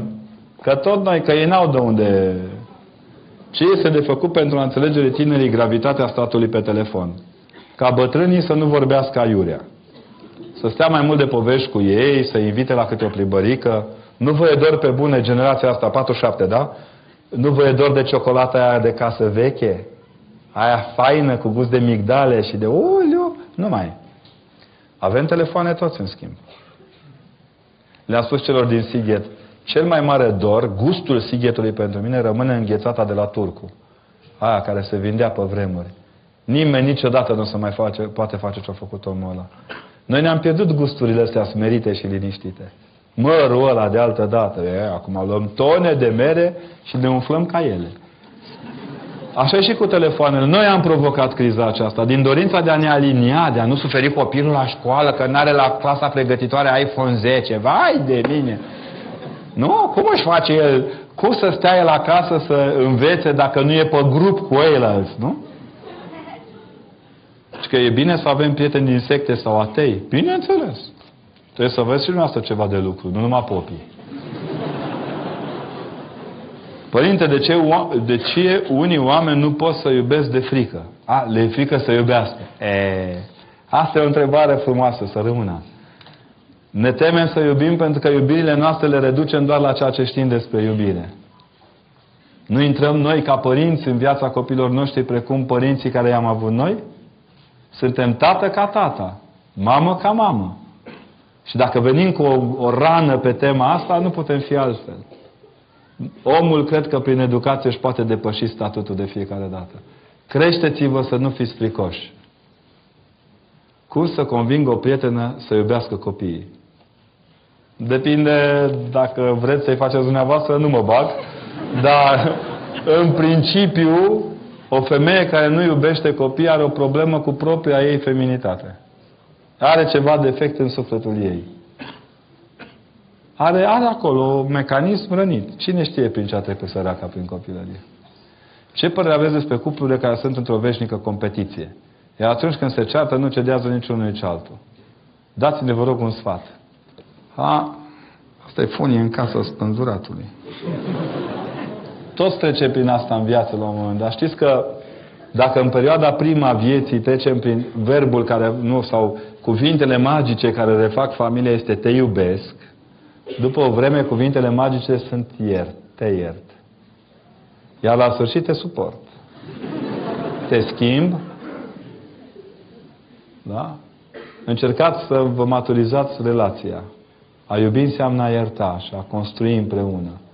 Competițiile nici la televizor nu mai sunt bune, că multe sunt contrafăcute. Încă se mai vând meciuri la televizor. Încercați să nu vă vindeți uh, competențele. În urmă cu ceva ani, vorbind cu o doamnă care avea 80 și ceva de ani, fusese președinta băncii uh, franceze, naționale a Franței și directoare la o mare firmă din asta de aviație, nu vă spun că era France, uh, ca să facem reclamă la francez. Și la un moment dat i-am povestit că femeile din România în perioada aceea doreau să umble totdeauna la pantalon, la geantă, la să aibă formare, reformare, performare, să și căutau meserii cu ștaif, înțepate, pixuri, chestii, aproape și masculinizaseră într-un fel sau altul competențele culturale. Ceea ce lasă-le, că trec două generații și înțeleg că tot copiii sunt mai importanți. Și am explicat că are șapte copii care niciunul dintre șapte nu-i vorbesc. Pentru că ea n-a fost mamă, ea a fost directoare. Care a născut din când în când copii. Și spune, mă rog pentru femeile din poporul tău. Vai, să spui asta, te acuză careva că ești misogin. Eu n-am spus să renunțați la carieră, doamnelor. Nici să vă simțiți umilite că sunteți directoare, patroane, Doamne ferește. Dar fixați-vă prioritățile. Ce va folosi omului dacă a câștigat lumea întreagă și își pierde sufletul? Nimic. Și e balabil și la bărbați. Dacă cu timpul m-am schimbat brusc și am pierdut orice urmă de părere de rău, astfel încât nici în biserică nu suntem prea liniștiți și nici nu mai considerăm cele sfinte, așa ce ar trebui să facem? Să vă reveniți. Deci dacă vă pălit brusc, trageți pe dreapta și luați aer, da? Cum putem găsi o cale de înțelegere cu părinții care le știu pe toate? Mă refer la părinții care nu citesc, nu se informează decât de la televizor, nu se roagă, nu sunt un exemplu în comportare, în comportament. Bă, e simplu. Cu părinții e foarte, foarte simplu. N-aveți cum să-i schimbați. Între relație părinți-copii, copiii se schimbă. Părinții nu mai au când. Iubiți până nu se duc. Ziceți-le bine, ca tine, fie ca tine, să vezi că nu e, dar fă ca tine. Lăsați-i să aibă propriile experiențe. Noi avem bătrâni bolnavi de antenită, novelită, uh, medicamentită, cronică, farmacetită. Uh, noi suntem bolnavi fără boală. Jumătate dintre noi, din pensionarii României, se târă săracii de la un cabinet la altul că nu înțeleg ce cu ei. Le-a dispărut sensul vieții. Asta le mai lisește să le împuiați și voi capul. Lăsați-i în pace. Stați lângă ei. Urmăriți filmele împreună cu ei, chiar dacă sunt plictisitoare câte una. Stați la știri și când auziți câte o prostie, închideți ochii. Lăsați să-și hrănească viața, dar din când în când oferiți-le și o plimbare pe centru. Chemați la o cafea, stați de vorbă cu ei. Chiar au nevoie. Nu sunt așa de răi părinții cum îi descrie. Stați cu mine. Cum să scăpăm de stresul părinților care ne pun tot timpul la învățat? Chiar dacă noi suntem conștienți de asta. Măi, bucurați-vă că vă pun la învățat. Unii își pun copiii la cerșit, da? Intrat în mentalitatea părintului, îmi dau seama că și preoții din biserică suntem la fel de insuportabili ca părinții de acasă. Și noi facem exact aceleași greșeli. Vă spunem învățați, stați cu minți, mă, oameni buni. Acum am dat seama de ce uneori vă sare muștarul pe noi. E capacul slăbit de la ei alți părinți. Părinții mei sunt divorțați de dinainte să mă nasc eu. Eu nu cunosc deloc pe tatăl meu și de multe ori plâng gândindu-mă cum ar fi fost să fie și el. De ce nu m-a căutat vreodată? Eu zic că sunteți într-o stare bună, mai aveți ce aștepta. Cunosc o femeie foarte importantă din viața mea, nu vă zic că e mama, care nu și-a cunoscut nici a tatăl niciodată. Și ani de zile și-a dorit să-l cunoască. Și am făcut un efort ca atunci când eu am împlinit 20 de ani, să trec pe la puntea pe la moară, pe acolo, pe la hanul de la moară din Sighe, să trece miza și să-l căutăm. Nu cred că era bunicul. Mama, în schimb, s-a liniștit. Nu întotdeauna bărbații din spatele mamelor care vă cresc sunt la fel de valoroși ca mamele. Mama e centrul Universului și vă rog să o cultivați pe ea. Tot respectul pentru mamele tată. Cele care ne scot din toate cele. Nu alergați după cai verzi de pereți. Cine nu vă asumă, e frumusețea aceasta a pildei Mântuitorului Hristos. Spune Sfântul Atanase ce mare că numai ceea ce a asumat Hristos a putut să mântuiască. Dacă nu v-a asumat, lăsați să doarmă în pace. Foarte mulți dintre tinerii din ziua de azi sunt foarte dezorientați, numai din ziua de azi, în mod cert. Ce putem face pentru a ne găsi drumul în viață? Cum să ne găsim locul și rostul? Întrebați, mai oameni buni, dar fiți atenți, întrebați oameni de calitate. Nu mergeți la aprobat să cereți Immanuel Kant și Schopenhauer, nu? Atunci de ce mergeți la Iurea să întrebați ce aveți de făcut în viață? Întrebați oameni de competență. Cum înțelegi un duhovnic? Cu ochii. Nu atingeți, da? Duhovnicul se atinge cu ochii. Stai, îl vezi, îl asculți, îl miroși de departe. Dacă vreau și simt că să intru în mănăstire, ce să fac prima dată? Să vă căutați duhovnic cu care să negociați. În vremurile de acum, când se refuză căsătoria, cum poți să-l convingi pe bărbatul care vrea să trăiască fără responsabilități, dar el crede că e creștin, că el doar merge duminica la biserică, că nu e bine și nu e destul fără căsătorie. Dați-i papucii. Deci dacă unul zice că e creștin și vă iubește și nu vă vrea de nevastă, îi luați o pereche de papuci și îi dați ca simbol al căsătoriei. Cum pot să-mi conving? Zice, părinte, cum pot să-mi conving părinții să vină mai des la biserică? Nu îi puteți convinge. Părinții au preocupările lor, dar îi puteți îndemna să vă admită bucuria de a fi în biserică. E o pildă într-o, într carte despre copii pe care am publicat-o împreună cu un părinte profesor de la, cu un profesor de la, de la Buzău. Uh, preot în spatele blocurilor, în condiții de neinvidiat. La un moment dat venea, prima dată a venit copilul, familia biserică și apoi au venit tata și mama. Și zice, vine ăștia, că părinte, dar asta nu vă întrebați cum am venit la biserică? Părinte zice, bă, nu, na, că n-am timp la cât vin în ultima vreme, chiar, bine că ați venit, sănătate. Dar chiar nu vă interesați, bă, dacă vreți să-mi ziceți, să-mi ziceți. Ce părinte, ăsta mic, zice, venea tot timpul la biserică. Și, și acum, și ce după o vreme, se trezea duminică dimineața, își punea hainele pe el și stătea. Ce faci, mă? Ce nu credeți că ar fi cazul să mă însoțiți la biserică? Ce voi ar trebui să mă duceți pe mine, nu eu pe voi. Și și de rușine, na, ne-am trezit, am venit prima dată, duminica următoare a fost la fel și gata, ne-am obișnuit. Este o alegere bună întemeierea unei familii în perioada facultății, fără îndoială. Facultatea nu dăunează grav familiei. Unii au făcut și doctorate cu... Ce poate face? Să vă spun. Recunosc că măsor preoția în vârsta fiului meu. Sunt cu un an mai bătrân în preoție și în predarele la facultate decât fiul meu. Copiii nu sunt o piedică în a-ți împlini vocația de om. Ei sunt piedici în cariere, în cariere și în formări care deformează formarea formării, care deformează formarea altor formări, dar în general ei sunt o binecuvântare și te și pozitivează. Trebuie să recunosc, altfel alergi la curse, curse lungă când ai galerie în tribune, e clar. Ce poate face o mamă când își pierde un copil? să știe că nu-l pierde niciodată. Vă dau un exemplu. Bărbatul care și-a pierdut soția prin moarte, mă refer acum, se cheamă văduv. Femeia care își pierde soțul prin moarte se cheamă văduvă. Copiii care își pierd părinții se cheamă orfani. Părinții care își pierd copiii se cheamă tot părinții. A? Bine? Sunteți tot părinte. Doar atât că vă așteaptă copilul pe partea cealaltă. Ca mamă am sădit credința în sufletul fiilor mei până la căsătorie. Ce pot să fac dacă, se, dacă rătăcește calea în, ace, în, în urma acestui pas? Of, soacrele astea, cum cred că nurorile le dărâmă fidelitatea față de biserica băieților. Sau mă rog, eu zic că dacă, dacă am să glumesc acum, sper să nu vadă mama niciodată conferința.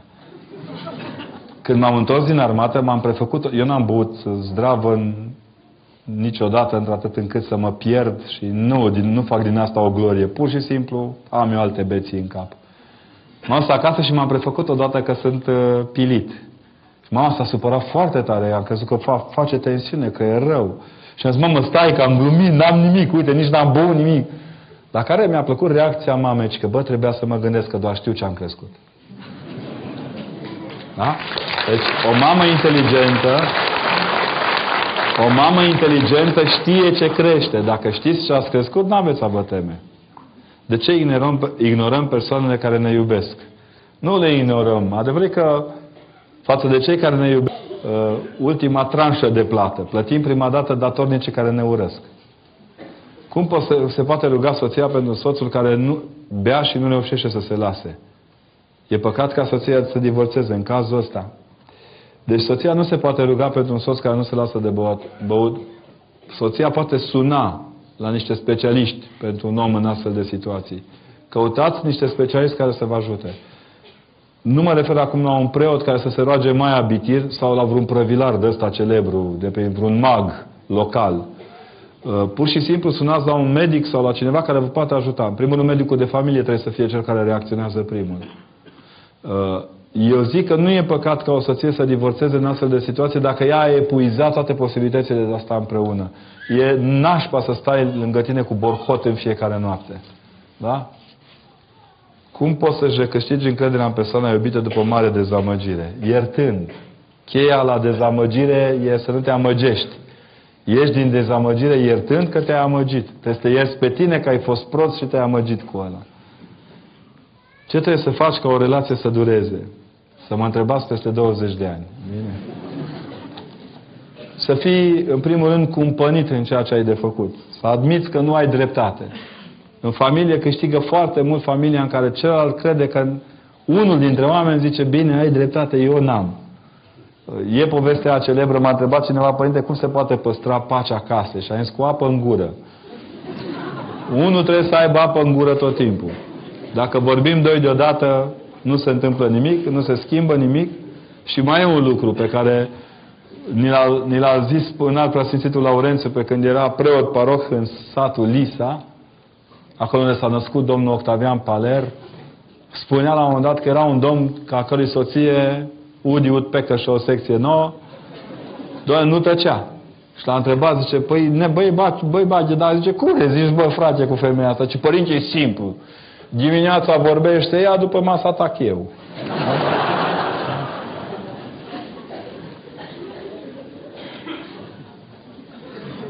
Ce vă rog să-mi explicați ce înseamnă să cred în mine ca femeie vie. Da, e o întrebare bună. E... Ă, doamnelor, să știți că ortodoxia nu vă cere să vă mumificați din timpul tinereții. Fiți vii, frumoase, seducătoare pentru soții dumneavoastră. Da? Fiți darnice cu bucuriile pe care le puteți face. Din când în când, credeți-mă, aveți dreptul să mergeți la coafor. Da? Aranjați-vă. Pentru soțul dumneavoastră, sigur că e valabil, știți bancul cu Adam și Eva, e, e valabil și pentru bărbați. Adică nu mergeți la coafor, ferească Dumnezeu, da? Mergeți și ara... Ortodoxia nu ne cere să fim de, deșănțați în haine, dezlânați, lipsiți de cultura igienei sau ceva de genul ăsta. A fi viu înseamnă a dărui din plin frumusețea cu care te-a nobilat Dumnezeu. Cum să fac să-L pot vedea pe soțul meu prin ochii lui Dumnezeu atunci când mă supără? Ca să-L vedeți cu ochii lui Dumnezeu, închideți ochii. Da? Dumnezeu uneori când suntem chiar bătuți în cap, închide ochii și își astupă urechile. Știe că în general prostia ne trece mai repede decât ura. Cum ne putem da seama că am găsit fata cu care ne putem petrece toată viața, adică aleasa? Păi nu ne dăm seama. Uneori zicem că am găsit-o și ce, că nu e chiar așa. Întrebați, mai sfătuiți-vă cu răbdare. Lucrurile serioase se fac prin coacere. Trebuie să ne coacem ca să ne putem iubi cu adevărat. Ce poate face soția cu soțul care nu dorește să se spovedească? Să nu spovedească ea. Da?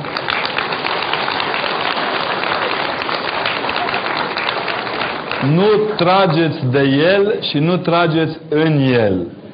Mergeți acasă și spuneți, dragul meu, din de azi începând, eu nu te mai îndemn să te spovedești.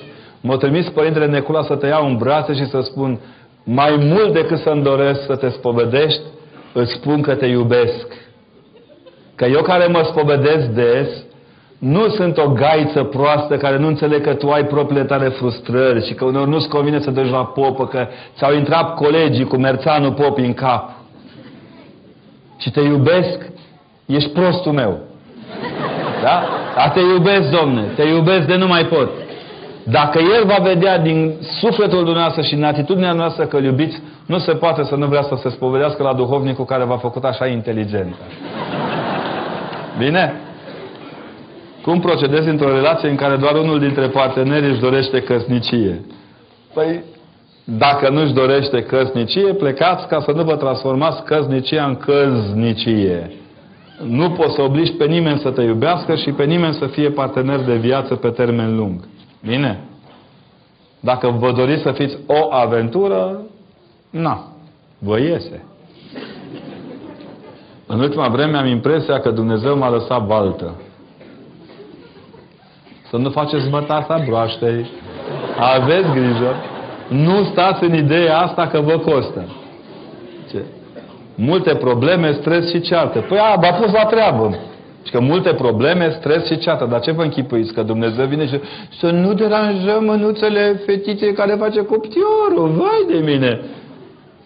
Mântuitorul Hristos nu este mama, fet, baba din fata moșneagului, nu din punct... E moșul din fata babei și fata moșului. la care o trimite pe fică sa să capete virtuți, nu să se lenevească acasă. V-ați obișnuit? V-am spus, Dumnezeu ne iubește, dar nu ne, răs, nu ne răsfață. Asta e cheia, n-ai ce să-i faci. Mama mia. Trăiesc cu cineva de 15 ani și nu suntem căsătoriți. Ce trebuie să fac să nu trăiesc în păcat? Dar nu vrem niciunul dintre noi să ne căsătorim.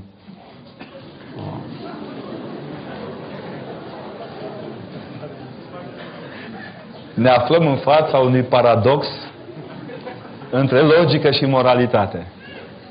Logica ne spune că cine nu vrea să se căsătorească trebuie lăsat așa. Moralitatea ne spune să vă rugăm frumos să ieșiți din logica asta. Dacă vreți să vă mântuiți și să vă așezați în normalitate, încercați să vă căsătoriți. Dar nu pentru că am spus-o eu, ferească Dumnezeu, ci doar dacă o spuneți dumneavoastră.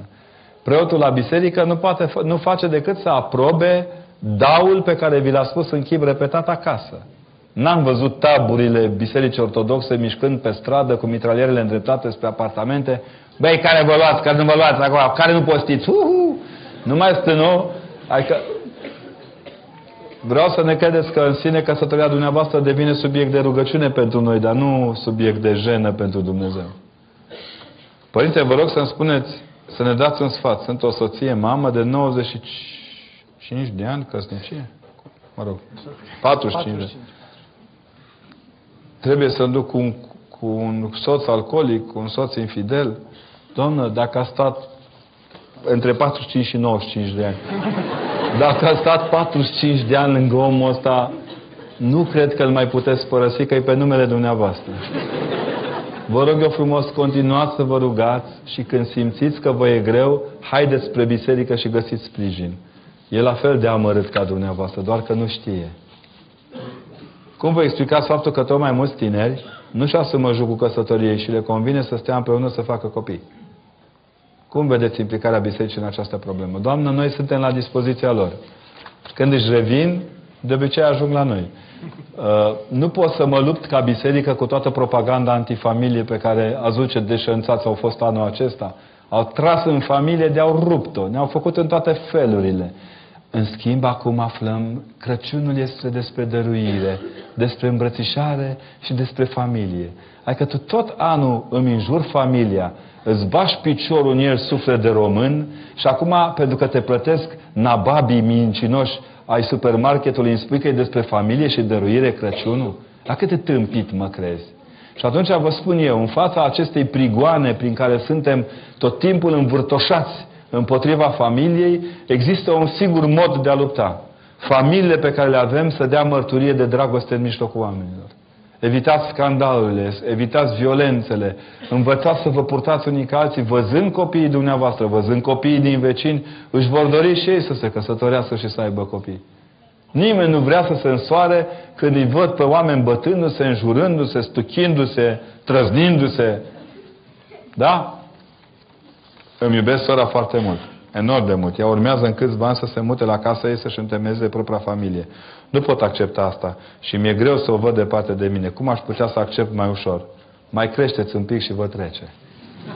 Ferească Dumnezeu să trebuiască să împărțiți vreo avere, să vedeți cum vă despărțiți, de nici mai vreți să vă vedeți.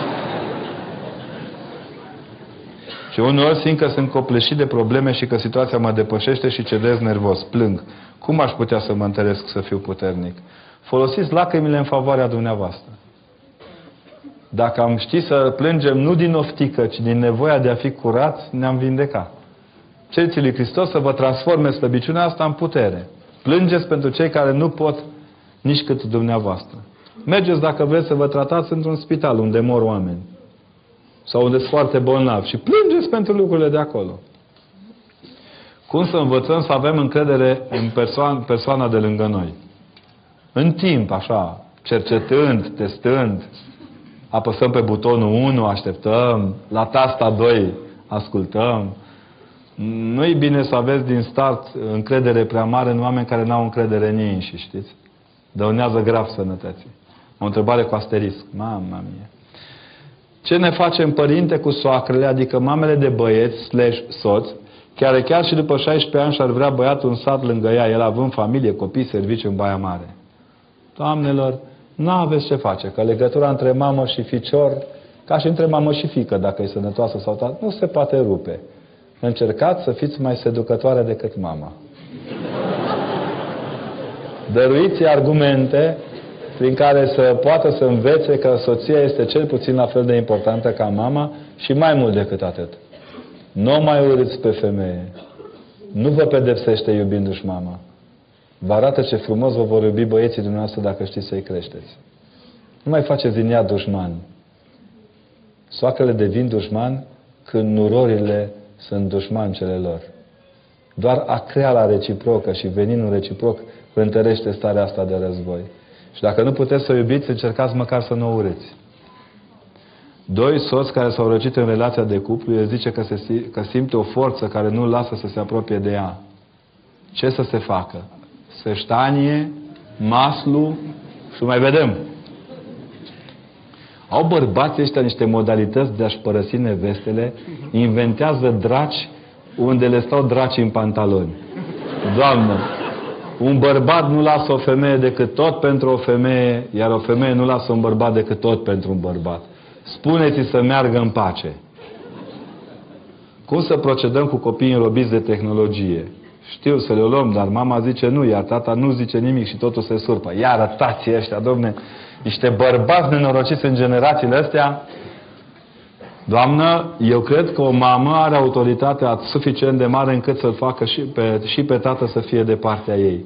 Un tată când tace, în principiu, nu e de acord cu femeia lui. Dar o înghite și zice, de binele casei, hai mă ficior să facem cum zice mumă ta. Încercați să găsiți modalitatea prin care tehnologia pe care o folosește îl ajută să funcționeze în viață. Lumea din jurul nostru e pe touch screen, nu mai e pe touch mamă. Au voie părinții, soacrele, iară, soacrele astea, să se bage în viața doi tineri și să-i oblige să se schimbe. Păi dacă au drept să se schimbe de haine, cred că i-au învățat mai mici, bănuiesc, nu? Sigur că dacă au argumente, o pot face, dar în general, mamele au decența lor. O mamă decentă înseamnă o mamă pe care ați văzut-o și înainte de căsătorie, că e așa. Deci soacrele nu se schimbă peste noapte. Uitați-vă atent și vedeți ce puteți să faceți. Am încercat să fac un sanatoriu. Cu foarte mulți mari, dar nu vor. Ce putem face în cazul ăsta? Deci, sanatoriile sau căminele de bătrâni sau centre de copii sau centre antialcool și antidrog, să știți că n-au nevoie doar de ajutorul oamenilor. Să vă zic, el îl păresc pe părintele și sper să nu se supere. Un prieten de-al meu foarte bun. printre cei mai buni. Uh, este stareț de mănăstire și în mănăstirea lui are un cămin de bătrâni. Nu foarte acreditat, cu toate acreditările, dar el socotește ca mănăstirea lui ca un refugiu pentru oameni, nu neapărat un cămin. Și primește un telefon, că tot vorbim de merțanele popilor, uh, primește un telefon de la un tip care avea foarte multe cazinouri de păcănele și care îi propune o sumă de bani cu care căminul de bătrân îmbătrânea papa cu banii aia. Și îi sună părinte când aveți nevoie de bani, știți, cu dragostea asta a patronilor care dintr-o dată îi apucă pe ei câte o emulație de asta sufletească și dau și ei 0,002 la 1% din cât au furat de la alții. Ce, uite, îți dau eu niște bani să... Părintele nu l-a sunat, omul s-a deranjat. S-a enervat, l-a mai sunat odată, l-a sunat de două ori. Băi, părinte, ai ceva cu banii mei, ai ceva cu mine? Nu, domnule, nu. Vine cu mașina, o parchează în curte, băi, părinte, hai să ne lămurim. Ai ceva cu banii? Nu, domnule, da. Trebuie să-ți spun un lucru. Ce m-am tot gândit, m-am tot gândit. Sigur că mi-ar prinde bani, bine banii dumitale. Și că, da, eu am câte o bunică sau câte o mamă care vine o dată pe săptămână cu un leu în pomelnic și mă roagă frumos să mă rog pentru nepotul ei care a pierdut banii la păcănele. Prefer leul ei decât banii dumitale. Deci dacă vreți, orice proiect social al bisericii nu poate rezista decât cu bani frumoși, curați. Bani care zâmbesc din perete. Dacă nu, urlă dracul din perete și nu mai e locul bisericii. Se poate face liturghie fără pogurea Duhului Sfânt? Nu. Ce fac, Părinte, dacă am dezamăgit oameni pe care îi iubesc și pe Dumnezeu? Asta cu Dumnezeu nu-L întrebați, că poate vă răspunde. Cu oamenii puteți vorbi, puteți să o dregeți. Cu Dumnezeu nu vă faceți griji. Dumnezeu nu se dezamăgește niciodată. Știți de ce? Nu se amăgește niciodată. El știe că suntem, auziți, cântă preoții, acum nu știu, cred că se cântă și în Maramureș, la slujba mormântării, un vers pe care trebuie să vi scrieți pe ușa de la ieșire, de acasă. Chipul slavei tale cele negrăite sunt, măcar deși port rănile păcatelor. Dumnezeu știe că suntem răniți de păcate. Asta nu ne face mai ne, de neiubit de către El. Pentru ăștia a venit Hristos. Ăștia care credem că îl dezamăgim. Pentru ea perfecți, avem parlamentari. În afară de spovedanie și părere de rău, ce pot face? Să credeți în Dumnezeu, în iubirea Lui. Faceți o, un vaccin cu iubire de la Hristos. Nu știu ce e aici, e scris într-o limbă pe care nu o stăpânesc. De ce Padre Pio, de ce Padre Pio e modelul dumneavoastră? Nu zis că Padre Pio e modelul meu. Padre Pio e unul dintre modelele posibile pentru preoție. Nu știu cât știți, dar e un părinte franciscan care și-a văzut de treabă, a spovedit enorm de mult și a făcut foarte mult bine oamenilor. Și scrie foarte frumos. Sigur că nu e un model ortodox, o să-mi spuneți. Bine, am să vă spun că e un model uman. Că uneori modelele umane sunt mult mai ample decât modelele pe care ni le închipuim. Rămâne un om sensibil și foarte deschis la Dumnezeu. Mi-a fost drag de el. Ce să fac? Să vă mint, să vă spun că nu mi-e drag de el? Și mai e un lucru. Mai aud câte o credincioasă de-a noastră că ce părinte, băiatul meu să îndrăgostit o catolică, domne. Sau de altceva, ai de mine. Doamnă, dar are vreun defect altul decât... Nu, părinte, e fată bună așa, dar e catolic. Doamnă, mai bine era cu o desfrânată ortodoxă. Cu o putoare de-a noastră, nu? Pierdem timp prețios mântuirii copiilor noștri cu ifosele noastre. Așa și cu modelele. Trebuie să recunosc, Hitler nu e modelul meu. Dar nici parlamentarul olandez care a ajuns la aceeași concluzie cu Hitler că în sine copiii trebuie eutanasiați dacă sunt bolnavi. Prefer un Padre Pio care cu smerenie crește copii, îi redă bisericii și poate dărui la un moment dat bucuria aceasta a trăi. Și nu-i singur. Nu-i singur. De curând am tradus din italiană viața lui Părintele Maximilian Colbe sau unui alt părinte care a fost ucis de către Gestapo la Veneția, la Trento, de fapt, a fost ucis pentru că a salvat oameni de la moarte. Pe ce lume trăim, băi, oameni buni? Pe ce lume trăim? Mă întreabă ce părere am despre pomohaci. N-am nicio părere. Mi-am exprimat-o personal când am avut ocazia. Mari duhovnici au vorbit despre epoca chipului, că chipurile biometrice, asta am mai povestit-o noi. Am fost de... A, de ce, de ce preoții nu vorbesc? Așa. Să știți că nu pot face teoria chipului sau teologia chipului. Este un produs tehnic.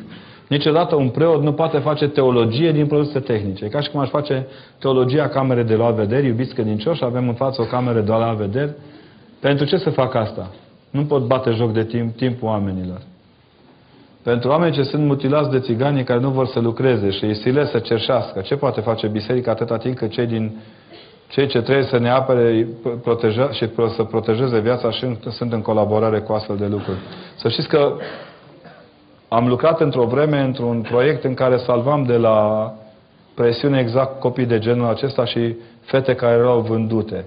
Biserica lucrează, dar nu face zgomot, că dacă faci zgomot, pleacă vânatul. Sunt mulți care nu au o casă să cer sau dacă merg să se angajeze, să refuzați la angajare sau nu au vârsta de angajare. Se poate crea în colaborare cu Biserica și Premieria fiecare municipiu un sistem viabil de agricultură. Să știți că există proiecte de economie socială, dar e foarte greu să le pui în, în muncă pentru că oamenii ăștia care sunt emoționați și foarte doritori la început, când într-adevăr încep să muncească, le este greu. Eu lucrez într-un proiect în care acord, am acordat ajutorul unor oameni care credeau că nu vor mai fi ajutați niciodată. Am trăit această experiență de a ajuta pe cei care sunt alcoolici, trăiesc în boscheți, adică erau boschetari, dar aveau un loc de casă în care să se întoarcă. După ce au stat trei luni la centru de, de, de terapie, le-am refăcut casa și am întors acasă la casa lor. E foarte greu să lucrezi cu oamenii. Suntem într-un moment dificil din toate punctele de vedere. Biserica poate face multe lucruri, dar nu le poate face pe toate. Când comentează, de exemplu, despre construcția catedralei sau catedralei de la, de la București, ei uite că acolo sunt 3.000 de locuri de muncă până la urmă. Adică e întreprinderea cea mai absorb, absorbantă de forță de muncă din, din, printre cele mai puternice din București. Vedeți că lumea nu gândește la aspectul social al problemei. De ce ne rugăm? Păi fiecare de ceul lui. Cum facem să ne mântuim? Păi facem, uite, cum să facem să fim mai sinceri? Să încercăm să fim mai uh, neprotocolari. Mergem la Hristos și spunem, Doamne Iisuse, Hristoase, Fiul lui Dumnezeu cel întrupat, apărătorul și așa, și băgăm acolo, așa, aș vrea să te rog să găsești un loc de muncă. Bă, la Dumnezeu te duci simplu. Doamne, n-am ce lucra. Și El îți dă. Dacă chezi vremea la cu rugăciuni de-astea întortocheate, nu înseamnă că El nu știe ce cere. În Ardeal există cea mai scurtă rugăciune de punere la masă. Nu? Doamne, hai cu noi la masă, amin. Nu? Sau cala zicea, Doamne, Tu știi ce gândesc, nu vreau să te cicălesc. Adică încerca să nu faceți din rugăciune cicăleală. N-are sens. Canonul care l-am primit de la o mănăstire a fost un chin. Cine v-a pus? Mai stați și la medicii de familie ăștia, mai infanteriști ăștia de prin parohii, că uneori se poate întâmpla ca uh, unii dintre părinții super duhovnice să n-aibă timp chiar de toți. Ce părere aveți despre cursurile gnostice, a Jack? Habar n-am. N-am păreri despre lucruri pe care nu le cunosc.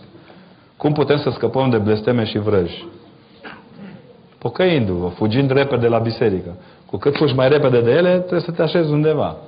Da? Ce părere aveți despre vaccinuri? Bă, eu sunt biochimist, la bază nu pot să am decât o... Dacă vaccinurile sunt bine realizate, ce-i sfătuiți pe tinerii părinți să facă? Vă pot spune experiența mea. Băiatul meu l-am vaccinat și a făcut convulsii, fetița mea am vaccinat-o și n-a făcut convulsii. Nu se mănăm între noi. Cei care veți avea nevoie de ajutorul vaccinului pentru copii, să o faceți. Nu mai cereți bisericii să vă spună să-și asume ea responsabilitatea pe care vreți dumneavoastră să vă asumați. Asumați-vă. Am fost odată la o întâlnire cu mămici care vorbeau anti și pro-vaccin. Și una dintre doamnele care vorbea anti-vaccin a zis eu vreau să fiu informată. Și a turuit, a turuit și a zis alo, tanti, time out. Deci, tanti, ca să fii informată despre toate astea ai nevoie de șase ani de facultate de medicină, doi ani de specializare, încă vreo doi ani, adică ne trebuie vreo 10 ani să ne informăm corect despre medicină. Goagălul dăunează grav la scriitorii de almanahe. Asta e.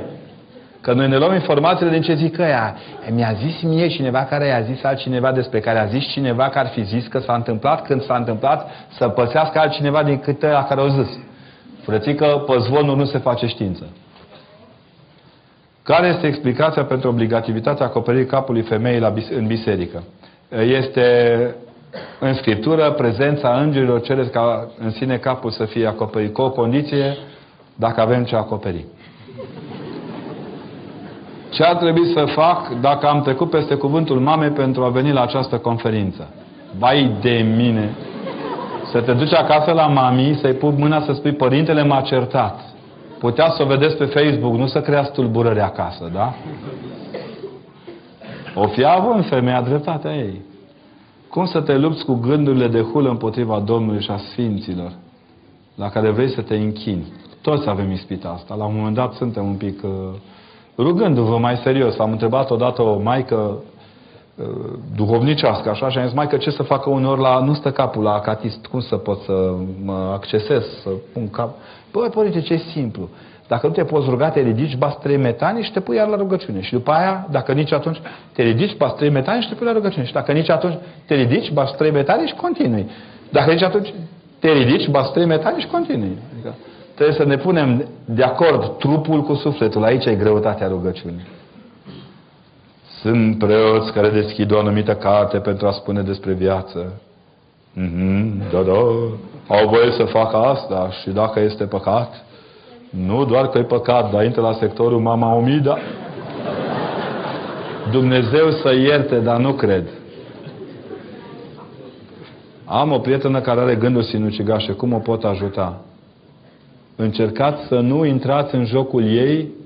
Sinucigașii sunt în general dependenți de oameni care le ascultă povestea lor despre posibilă lor sinucidere. Ce nu vrea să afle nimeni. E momentul să afle cineva. Vorbiți cu psihologul școlii, cu un psiholog pe care îl cunoașteți. Ce rugăciuni trebuie să zic ca să iau bacul? Păi zice, da, băi, podare, adu bacul încoace, băi. Dar mai sunt bacuri în zonă? Eu știam că s-au scos.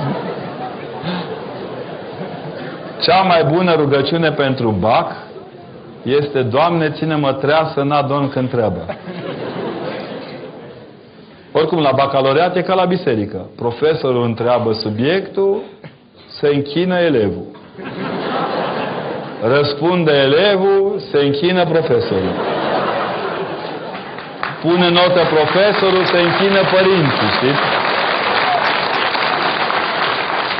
Vă rog foarte mult, în schimb, să vă rugați la Maica Domnului și la Sfântul Nicolae și nu în ultimul rând la Mântuitorul Hristos.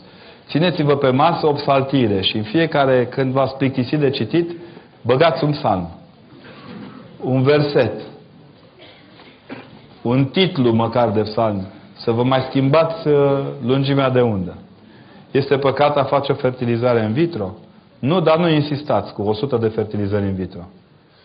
Când ați avut posibilitatea să o faceți uh, ieftin, gratis, aș zice, și cu bucurie, vreau să faceți carieră. Vreau să vă atrag atenția. Darul de a avea copii este în mâna lui Dumnezeu și poate fi forțat. Dumnezeu se bucură când forțăm astfel de lucruri. Dar nu chimizați pe Dumnezeu pentru asta. Eu sunt convins că Dumnezeu dă copii celor care se coc să aibă copii. Sporiți-vă sufletul. Iar când nu vin copii, avem destui. Azi am pupăcit o puștoaică care se vedea că e luată de un tătic de împrumut de la orfelinat. Să-i dea Dumnezeu sănătate unui astfel de tătic. Cei care vreți copii aveți de unde cere. Pe de o parte ne dă Dumnezeu, pe de o altă parte ne dă drama celorlalți. Suntem prea singuri pentru asta. Dar vă asigur că Dumnezeu nu stă împotriva facerii de copii. Dați-i drumul înainte. Încercați. Veți vedea că veți birui. De ce ne doare inima sau sufletul părinte? Păi fiecare după diagnoza lui. Nu pentru că avem inimă ne doare inima, ci pentru că întâlnim oameni fără inimă. Și asta trebuie să face când un cerșător ne cere bani. Să-i trageți o mamă de bătezi. E posibil. E posibil așa? Păi ce să facă cerșătorul? Că asta e meseria lui. Da, știți cum? Dacă vreți să ajutați un cercetător, e important să-i dați bani suficienți ca să plece acasă la căldură. Dacă ar fi așa. Prin anii studenției am făcut noi o anchetă socială și am constatat că toți banii care câștigau cercetătorii pe centru în Sibiu îi numărau alții în pădurea Dumbrăvii. Și atunci ne-am uh, ofticat studenții și am început să cumpărăm ciorbă. Am, am și gătit la ciorbă. Am gătit ciorbă cât n-am mâncat în armată. Și ziceam, vreți bani pentru ce? Pentru mâncare. La masă. Păi n-avem. Aici, ciorbă, felul 2, pită. I-am învățat cu binele. Și n-au mai vrut bani, au vrut mâncare. Învățați să ceară ce au nevoie. Să scriem pe cei care s-au sinucis pe pomelnic. Da, da, noi preoții nu trebuie să știm asta. Nu trebuie să scrieți acolo. Ionică Pătimaș, Gabriela Bețivă, Vasilică Criminal. Nu? Ionel sinucis pentru că taxul bătea în fiecare zi. A, sunt motive pentru care unii părăsesc viața cu scârbă față de noi, ceilalți din viața lor. Rugați-vă neîncetat înseamnă că nu, nu rugați-vă pe segmente. Da? E clar că este greu, să iese greu din astfel de situații, dar încercați. Eu știu unul care a biruit lumea. Cum să ies pe cel care ți-a stricat viața în tinerețe? A fost voia lui Dumnezeu? Nu. Proștii n-au ce căuta. Nu-i voia lui Dumnezeu să întâlnim tâmpiți. Dacă tot se întâmplă, Dumnezeu ne dăruiește în schimb să vedem și oameni inteligenți din viața noastră care ne fac să ne vindece rănile. Știți? Cele mai importante principii pentru a duce o viață lipsită de păcat. Țineți-vă de Hristos. Cine se ține de Hristos nu are cum păcătui. Aduceți-vă aminte că e viu și că tot timpul este alături de noi. E o mână întinsă. Care sunt cele mai bune metode pentru a învinge ispitele? A nu te închide în cameră cu ele. Da? Copilul se naște în păcat? Nu. Se naște unor din păcat, dar nu se naște în păcat. Copilul are modul lui de a fi. Atât tot, eu tot am spus, ne-au tot acuzat ăștia că noi popchii ăștia, de noi mai, numai problemele facem la oameni de că popchii sunt misogini că citesc femeilor dezlegările după o naștere ca și cum ele ar fi păcătoase și spurcate. Și a spus, băi, dar aici e toată tandrețea bisericii. Pe vremuri, pe când nu erau așa de inteligenți bărbații ca acum și pe când avea medicul la 2 metri de noi și celelalte toate la îndemână, Biserica a insistat ca femeia 40 de zile să nu iasă din casă, să se poată așeza în ea organismul ei. Ba spunea și bărbatului, fii atent 40 de zile că te bat cu crucea. Exact așa era reacția din rugăciune. Și îi spunea femeii că de fapt nu e singură în procesul de restartare al propriei sale încrederi. De a, femeile în vremea nu prea aveau postpartum ca acum. Că stătea lângă ei lipit duhovnicul, preotul, familie erau mai apropiați. Sigur, vorbim de familie normale, alea caricaturizante, n-are rost să discutăm. Sau faptul că năștea astăzi și mâine trebuia să fie la cucuruz, astea erau excese. De obicei, se păstra un, un echilibru. E, echilibrul ăsta s-a pierdut. Aici se vede că nu înțelegem că în cuvintele bisericii e mai multă tandrețe decât ceartă. Preotul nu ceartă femeia că a născut. Îi mulțumește că a născut și că a înmulțit biserica. Nu? Biserică, parohia se poate mulți în două feluri. Prin misiunea preotului, ceea ce se vede că e cam zero, sau prin nașterea de prunci, ceea ce se tinde spre zero. Trebuie să fim foarte atenți. Există vreo și blesteme? De ce se fac rugăciuni de dezlegare? Pentru că există... Ne dorim un copil, deși analizele noastre au ieșit bune, încă nu s-a întâmplat. Oare Dumnezeu crede că nu suntem pregătiți? Păi o să aflăm. Să ne chemați la botez. Băi, oameni buni, copii nu se fac. Unor e o chestie de răbdare, de e, e, e, ne crește, ne... Eu îi tot întreb, dacă instalația e bună, înseamnă că va funcționa. Ce părere aveți despre legarea căsătoriei vrăși sau farmece? Fiți cu minți. Nici măcar popa nu vă leagă în cununie. Nu ce popa? Se leagă rog Dumnezeu Gheorghe cu roaba lui Gheorghe Maria, uh, pardon, cu, da? Nu zice asta. Măi, oameni buni, pe noi ne leagă prostiile din cap. Dumnezeu nu e legător de cărți. Hristos ne-a învățat că ce leagă duhovnicul în ce privește iertarea e legat și dezlegat, dar în ce privește iubirea e dezlegare. Ce putem face atunci când în locul unde ar trebui să ne găsim liniștea suntem asaltați de gânduri și trăiri negative? Cum luptăm cu ele? ne retragem și mai în adâncul nostru. Nu, nu locul este important, ci adâncul inimii noastre. Și să știți că unele locuri în care venim să ne liniștim sunt importante și că ne dăm seama că suntem atât de agitați. Noi nu intrăm în biserică musai să ne liniștăm, liniștim. Dacă intrăm în liniștea bisericii, constatăm că suntem foarte agitați. Ăsta e primul pas. Ținând cont de degradarea accentuată a societății, să fie acestea vremurile din urmă? Da, ele oricum sunt din urmă, că noi o să murim la o vreme, slavă Domnului. Eu mai îmi dau vreo, așa eu de la mine, vreo 20 de ani, dar după aia, mie. Dar acum sunt pozitiv, s-ar putea prima curbă stânga la ieșire să nu-mi iasă. Uh, important este să înțelegeți că pe noi nu timpurile din urmă ne interesează, ci faptul că Hristos vine. Maranata. Asta e important, că Dumnezeu e prezent. E permanent prezent. De ce apare gelozia? Accident de muncă. Accident de muncă. Ori unul, ori altul muncește periculos. Când putem considera acumularea bunurilor materiale ca fiind suficientă pentru traiul decent al unei familii? Bunul simț ne dictează, ele tot spun așa că ne tot acuză pe pop că furăm și zic, bă, măcar popa se oprește la degetul ăsta când dă bine Alții la ăsta, alții le trebuie degetele altora să-i lege ca să afle unde se oprește. Acumularea bogăților e un efort infernal. Te apropie mai mult de iad decât de rai. N-am văzut oameni cu bani liniștiți. Tot timpul s-a agitat. Ar mai vrea ceva. Mintea lor lucrează să mai scoată câte ceva. Deci limita este când simțiți că hârâiți dreapta față, e o problemă. Cât timp trebuie alocat muncii în scopul obținerii valorilor materiale și cât timp pregătirii spirituale în cazul unei familii cu copii. În general, ziua este acordată muncii, iar noaptea pregătirii spirituale. Da? După ce a trecut tumultul zilei, ați închis ușa, ați aprins candela și începeți. Binecuvântat este Dumnezeu nostru tot sau slavă ție Dumnezeu nostru, slavă ție. Și dacă a zis atât, din adâncul inimii, e ok. Cum ne vindecăm de păcatul mândriei? Smerindu-ne. Stai la mândrie cel mai simplu. Dacă te smerești, te vindești de mândrie. Nu e greu. E imposibil. Fără Hristos nu se vindecă nimic. Dacă vreți să vă mântuiți, cereți ajutorul celui mai tare medic care e și medicament concomitent. Hristos.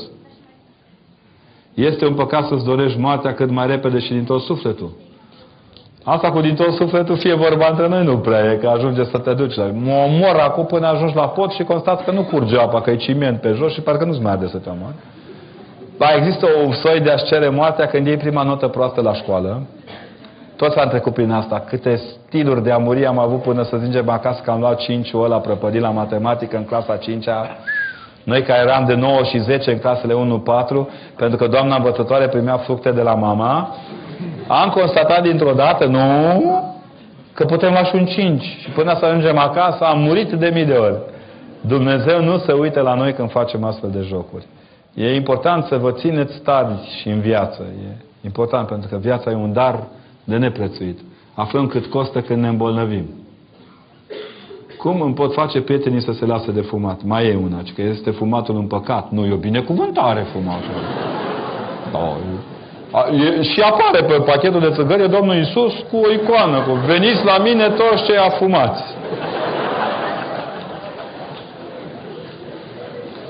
Pe prietenii lasă să de fumat dacă reușesc să le ofere altă preocupare decât fumatul. E greu. Dar vreau să vă rog un lucru. Cei care fumați, aveți toată binecuvântarea mea să o faceți. Bine? Tot ce se face cu binecuvântare, dacă e de la Dumnezeu, stă, dacă nu e de la Dumnezeu, pleacă. De mâine sper să vă lăsați de fumat. Vreau să vă spun că am trăit ultimele clipe ale tatei care a fost un fumător de marcă. Și m-am bucurat de un lucru, s-a lăsat de fumat înainte de a se îmbolnăvi. Știți când m-am hirotonit diacon, tata, care era frizer de meserie, aviz ăstora care cred că numai din popă poți să ajungi popă. Suntem un popor românesc care n-am păstrat tradiția asta. Eu sunt popă din frizer. Se și simte câteodată. Deci când tata era, când a văzut că mă hirotonesc diacon, a venit tata, n-am solit că trăiesc eu, preot mai ales. La diacon a fost cum a fost, dar preot era transfigurat. Și a venit la mine și mi-a adus pachetul de țigări și bricheta. Și tată, n-am ce să-ți dau, că aur și argint n-am avut niciodată. Dar de azi, eu, tatăl părintelui Constantin, nu mai fumez. Și n-am mai fumat. Pe, pentru mine a fost cel mai mare dar pe care puteam să primesc de la tata. Care niciodată din ziua aia nu mi-a mai spus ce faci Costi, cum te simți Costi, ce faci. Tot timpul zicea, părinte, cum ești? Nu doar că s-a lăsat de fumat, ci s-a apucat și de vorbit cu părintele fiul său. Le-am spus odată unor martori al lui Jehova care mă băteau la cap să spună că tatăl nu poate, ta, fiul nu poate fi tatăl. Au, aveau ei o teorie acolo și a zis, măi, eu sunt părinte, dar sunt și fiul tatălui meu. Ha? Sunt părinte, dar sunt fiul tatălui meu. Iar tatăl meu e tatăl meu, dar e și fiul părinției mele. Na, să vă văz. În Duhul lui Hristos aceste lucruri sunt importante. Eu îi dau slavă lui Dumnezeu că Tata a murit cu această conștiință că mi-a dăruit mie posibilitatea păcatului la care n-am mai, n-am mai acroșat, n-am mai cuplat. Pentru asta l-am iubit, oricum îl iubeam infinit, dacă l-aș putea iubi două infinituri, două infinituri l-aș iubi. Știți? Mulți spun că seminarul este o școală de viață. Eh.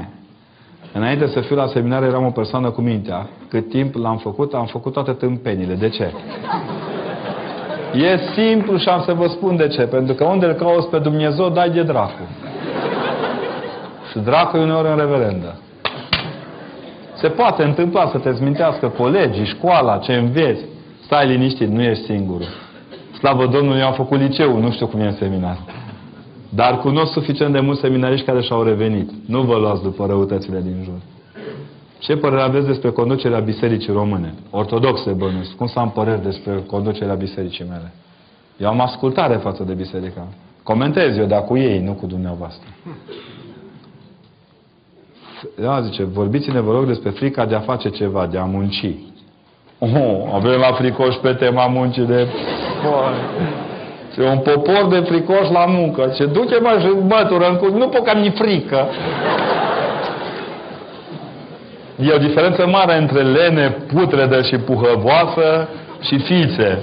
Știți că e ca la pușcărie, când îi întreabă, iau, există dreptul la muncă pentru cei arestați. Și știți cum se, cum se aplică asta? Băieții ăsta la care le dăm 29 de milioane pe lună ca să supraviețuiască în condiții de, de pușcărie, sunt chemați de directorul penitenciarului și, sau de unul dintre o educanților și îi spune, vrei să lucrezi? Nu. Ai vrea să faci? Nu. Bine. El și-a manifestat dreptul la muncă și a zis nu. Se întoarce înapoi în chilia de rugăciune și post și își continuă viața. Când de fapt ar trebui să, fa- să fie, te rog să te duci să muncești acolo, că acolo e nevoie de tine. Nu. Ia spuneți dumneavoastră patronului dumneavoastră la servici, nu. A doua zi, pa! Când știm dacă persoana de lângă noi este persoana potrivită? Cum trebuie să fiu, zice, sunt teolog, gică. Există trei teologi. Ioan, teologul, Dimitrie, teologul mai nou și Simeon, nou teolog. Noi ăștia suntem infanteriștii bisericii. Niște prăpădiți cu căști. Ce ia teolog? Nu e o meserie asta. Asta e așa o... Da? Deci cum trebuie să fie o preoteasă? Păi să te rabde pe tine va fi greu. Iați o femeie răbdătoare și smerită să nu simtă mândria cu care vrei să-i zdrobești puterea de muncă. Preoteasa săraca trebuie să fie perfectă, clar. Că și ea trebuie să asculte de tot ce zice toată lumea. Nu. Preoteasa, în primul rând, are o calitate pe care nu are nicio altă femeie. Își expune viața. Trebuie să aibă capacitatea de a fi expusă viața. Casa popii e cu pereți de stric, sticlă. Ne place, nu ne place, ăsta e adevărul. Cea mai vorbită, cea mai invidiată și cea mai înjurată femeie din comunitate. Dacă rezistă la acest aspect, edere. De unde vin visele? Depinde. Întrebați-vă duhovnicul care trebuie să vă asculte ce gândiți ca să știe ce visați. De ce unii părinți nu pot depăși povestea pe vremea mea era așa și așa? De ce nu pot să înțeleagă că acum e acum și atunci e atunci? Pentru că na. Speră și ei să nu greșiți ca ei pe, ca pe vremea lor. Voi spuneți că voi greșiți ca voi pe vremea voastră, nu ca ei pe vremea lor. De ce se face diferența între religii? De ce critică lumea că ai un prieten pentecostal, catolic și așa mai departe? Alo! Catolicul nu e altă religie. E creștin, dar nu, mă, fraților. Nu mai confundați cuvintele și conținuturile. Iar cine vă ceartă că aveți prieteni de alte confesiuni, n-a înțeles nimic din Evanghelia de astăzi. Bine? Îi spuneți așa de la obraz, dar lasă-mă, dragă, că pot să beau o cafea și cu unul care o plătește.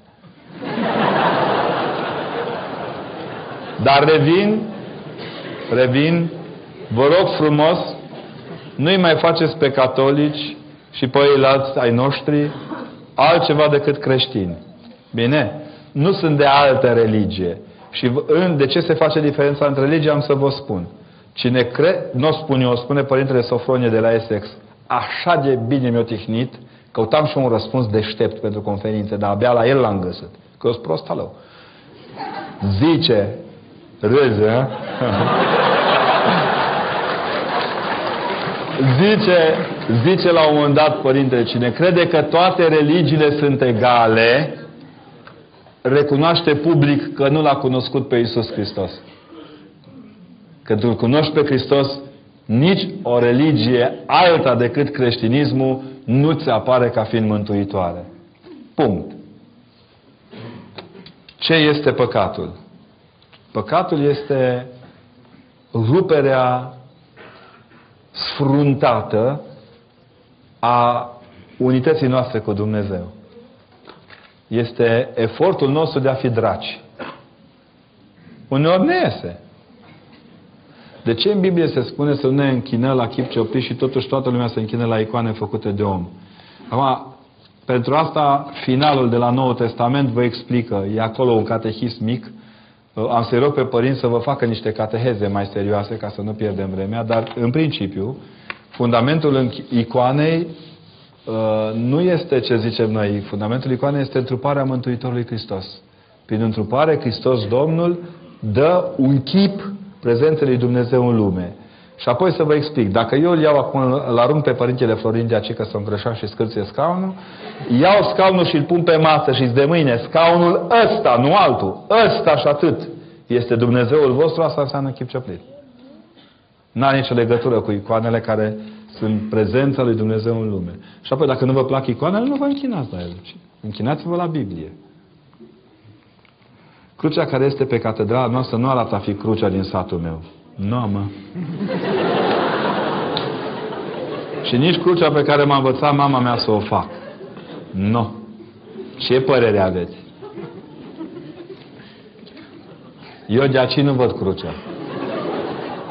Dacă asta vă oprește să intrați în catedrală, aveți o problemă de viziune. Cum transformăm apa în vin?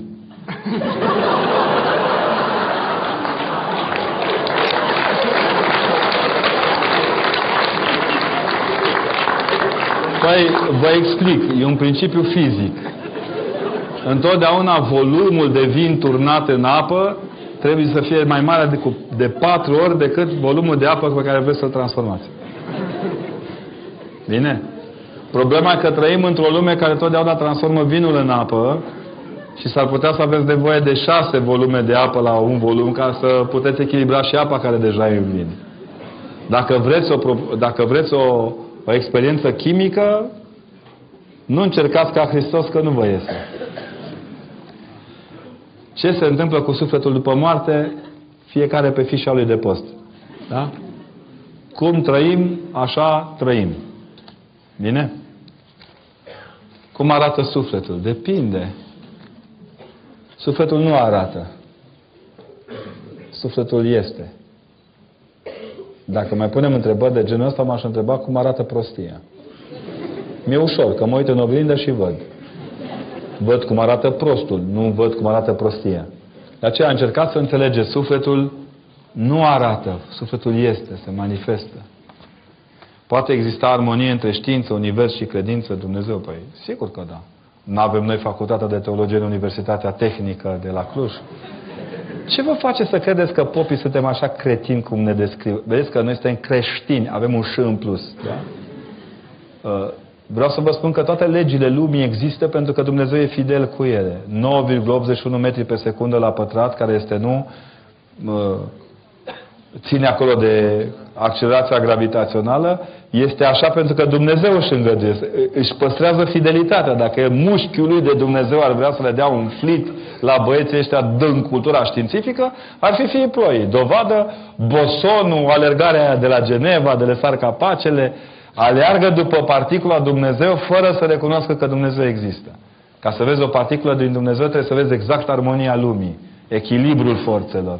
Uh, nu când spunem că E, e mare egal cu E1 plus E2 plus E3, că nu știu, echilibrul energiilor din sisteme, trebuie să ne facem aminte că cineva dă, dă energia asta ca ea să existe. Nu vă jucați cu focul și nu, nu ne luați de proști, vă rog eu mult. Noi chiar nu credem că ne tragem din maimuță și avem argumente. Ailalți, dacă cred că se trag din maimuță, de acolo se trag. Ce părere aveți despre faptul că nimic nu este întâmplător? O părere bună. Am o părere bună. Nimic nu e întâmplător, totul e proniator. Da? Să țineți minte.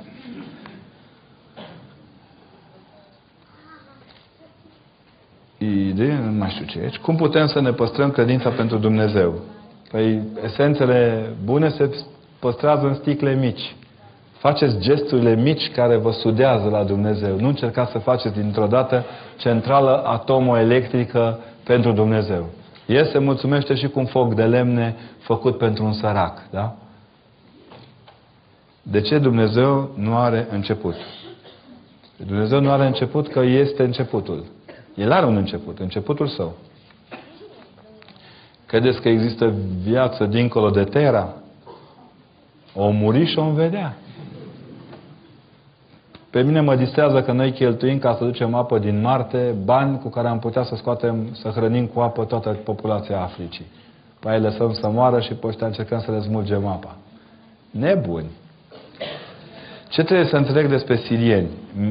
Mi spun că sunt un pericol pentru țară, unii spun că sunt un pericol pentru țară, alții spun că trebuie să-i ajutăm. Deocamdată sirienii sunt ultima noastră problemă, avem alți teroriști.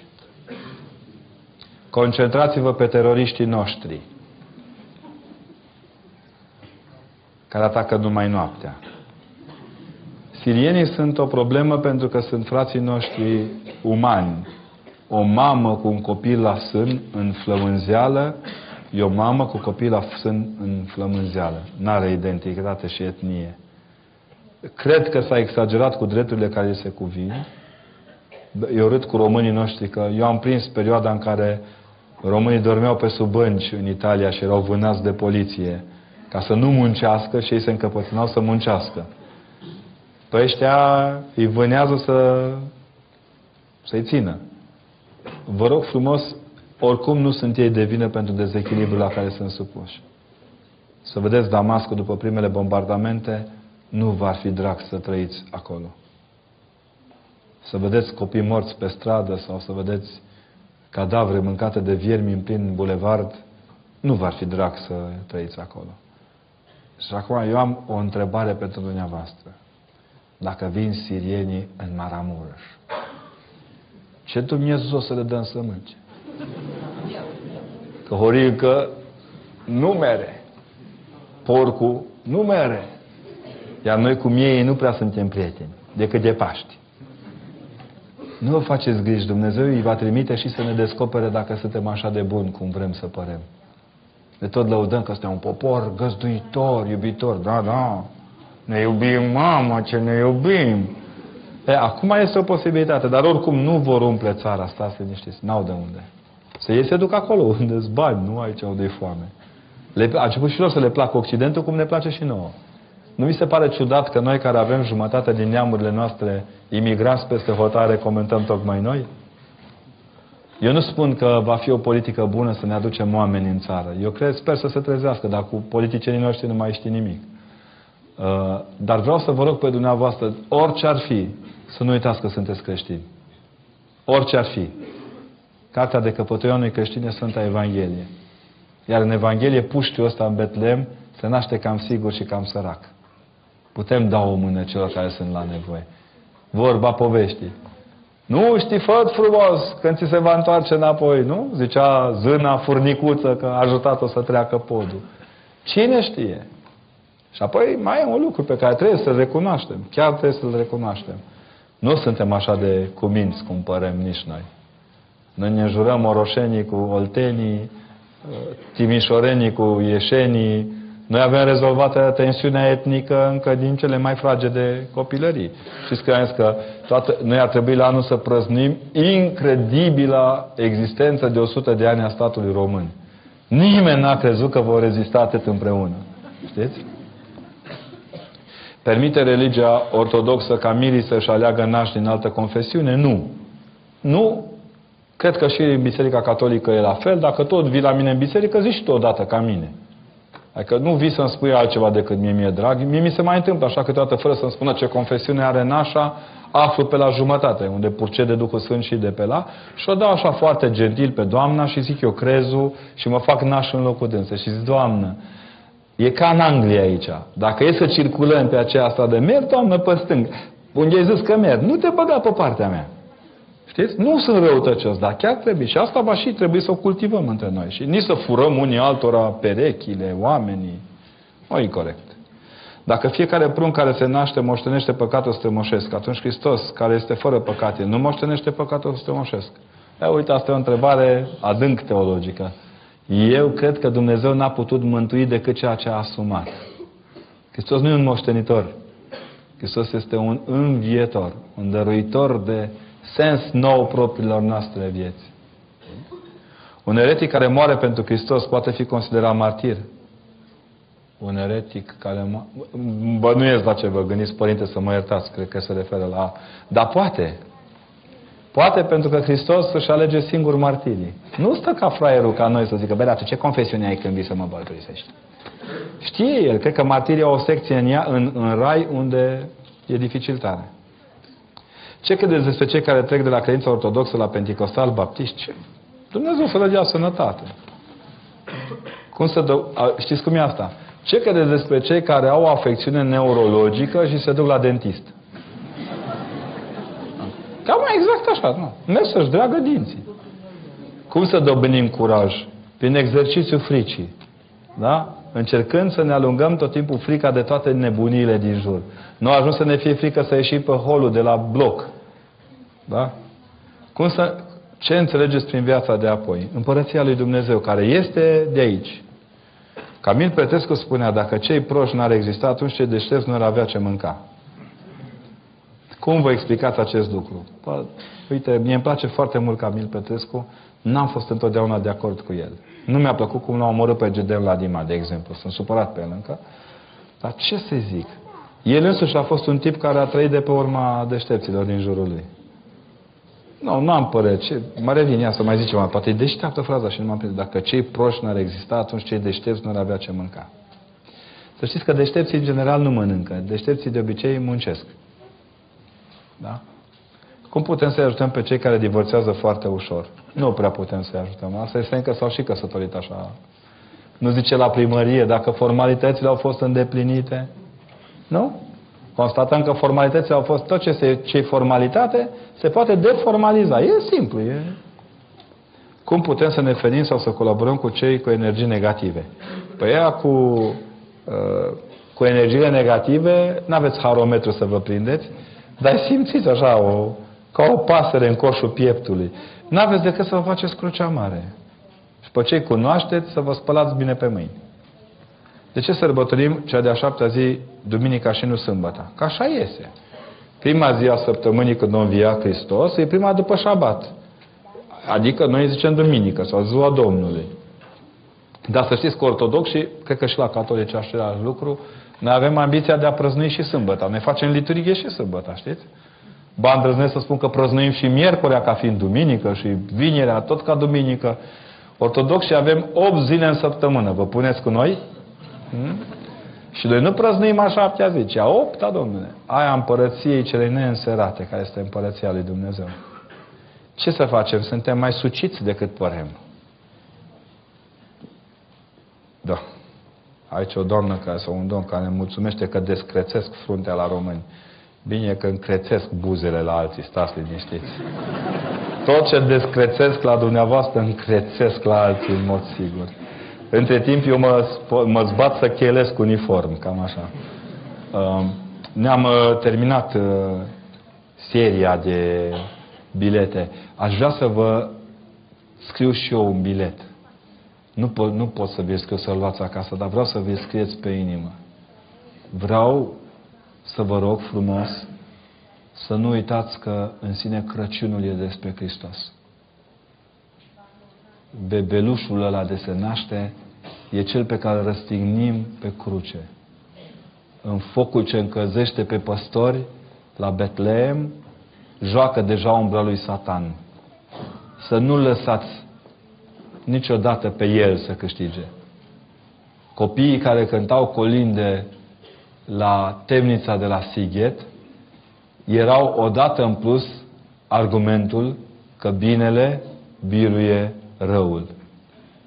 A fost odată ca niciodată că de n-ar fi, nu s-ar povesti, o fecioară care, care într-o seară a primit bună vestire că în pântecele ei se naște Isus Mântuitorul.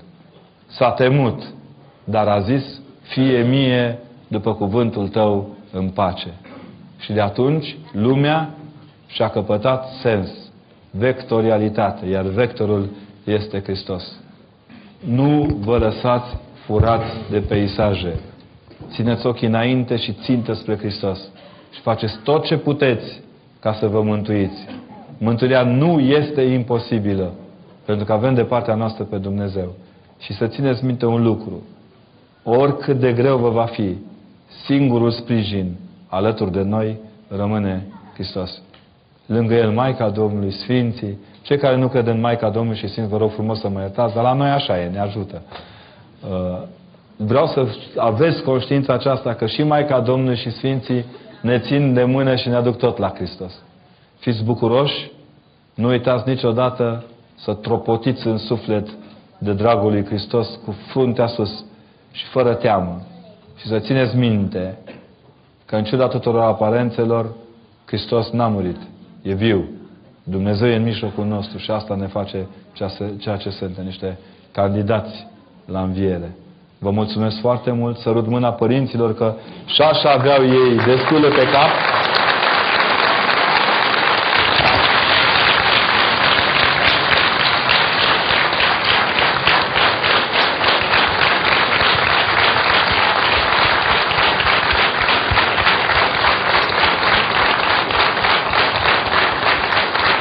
Vedeți de ce zic ăștia că fac stand-by comedic? Aplaudați în Sfânta Biserică. Mulțumesc mult și vreau să socotiți seara aceasta un colind. Eu nu prea cânt bine, acasă când nu mă aude nimeni. Vă rog să socotiți un colind al unui puști de pe Valea Vișeului, bine? Mulțumesc tare. Mulțumim, Părinte Constantin, pentru ceea ce ne-a spus, dar mai ales pentru bucuria întâlnirii. Dacă nu v-a mulțumit textul, sper să plecați acasă cu bucuria pretextului și contextul. Și a contextului și a întâlnirii dintre eh, noi și Părintele Constantin și până la urmă întâlnirii dintre noi toți cu Hristos. Vă mulțumim că ați venit încă o dată în Maramureș, în Catedrala din Baia Mare. Eh, îl rugăm pe Dumnezeu să fie cu folos această întâlnire și să rodească cuvintele frumoase în sufletele fiecăruia dintre noi. Îi mulțumim Preasfințitului Iustin pentru că ne-a îndemnat să vă invităm și am găsit prin... Să știți că Preasfințitul Iustin a fost aici, da? Deci, în ciuda aparent, a fost aici cu noi. Prin distinția pe că care nu vrea să mă deranjeze în seara asta, că prezența lui poate mă oprește să spun câte una. Și am zis, bine, am înțeles, am înțeles. Îi mulțumim pentru că ne-a îndemnat și ne-a încurajat și ne-a sprijinit pe toți cei care ne-am implicat în organizarea acestei conferințe. Mulțumesc domnului Marius Sima de la Asociația Maramureș pentru Viață și Familie, părinților protopop care au sprijinit de la Baia Mare și de la QR, Uh, doamnei domnișoare Alexandra Nadan de la Asociația Studenți pentru Viață, părintelui Casian, uh, care este gazda uh, acestui eveniment din seara aceasta și tuturor celor care sunteți de față, Bunul Dumnezeu să vă primească jertfa și să vă răsplătească efortul de a asculta atâta timp vorbele frumoase ale Părintelui Constantin. Atâta timp. Nu mai spunem cuvinte, doar atât. Părinte, profesor, Eh, brațele părintești ale preasfințitului Iustin astăzi v-au îmbrățișat la Sfânta Liturghie, v-au pecetuit că ați devenit mai mult ca oricând un moroșan veritabil prin plecetea Sfintei Cruci, care o purtați. Uh, pe cei de față am să-i rog ca să colinde împreună cu Sfinția voastră și ceilalți o strofă din o ce veste minunată, căci astăzi vestea minunată a sosit și la Baia Mare, deși la Sighet spuneați că v-a fost tare fric, aici sper că v-ați încălzit. Bine, acolo mi-a fost fric doar fizic, sufletește. Aici, cu siguranță o să vă mai încălzească încă o dată palmele celor care l-au ascultat. Da. Cei care doriți să luați pe părintele acasă, dar nu acum, părintele are câteva cărți, sunt cărți editate de părintele, scrise de părintele, cei care doriți să le cumpărați la ieșire puteți să faceți lucrul acesta. Și acum, o ce veste minunată este cea mai minunată. O ce veste minunată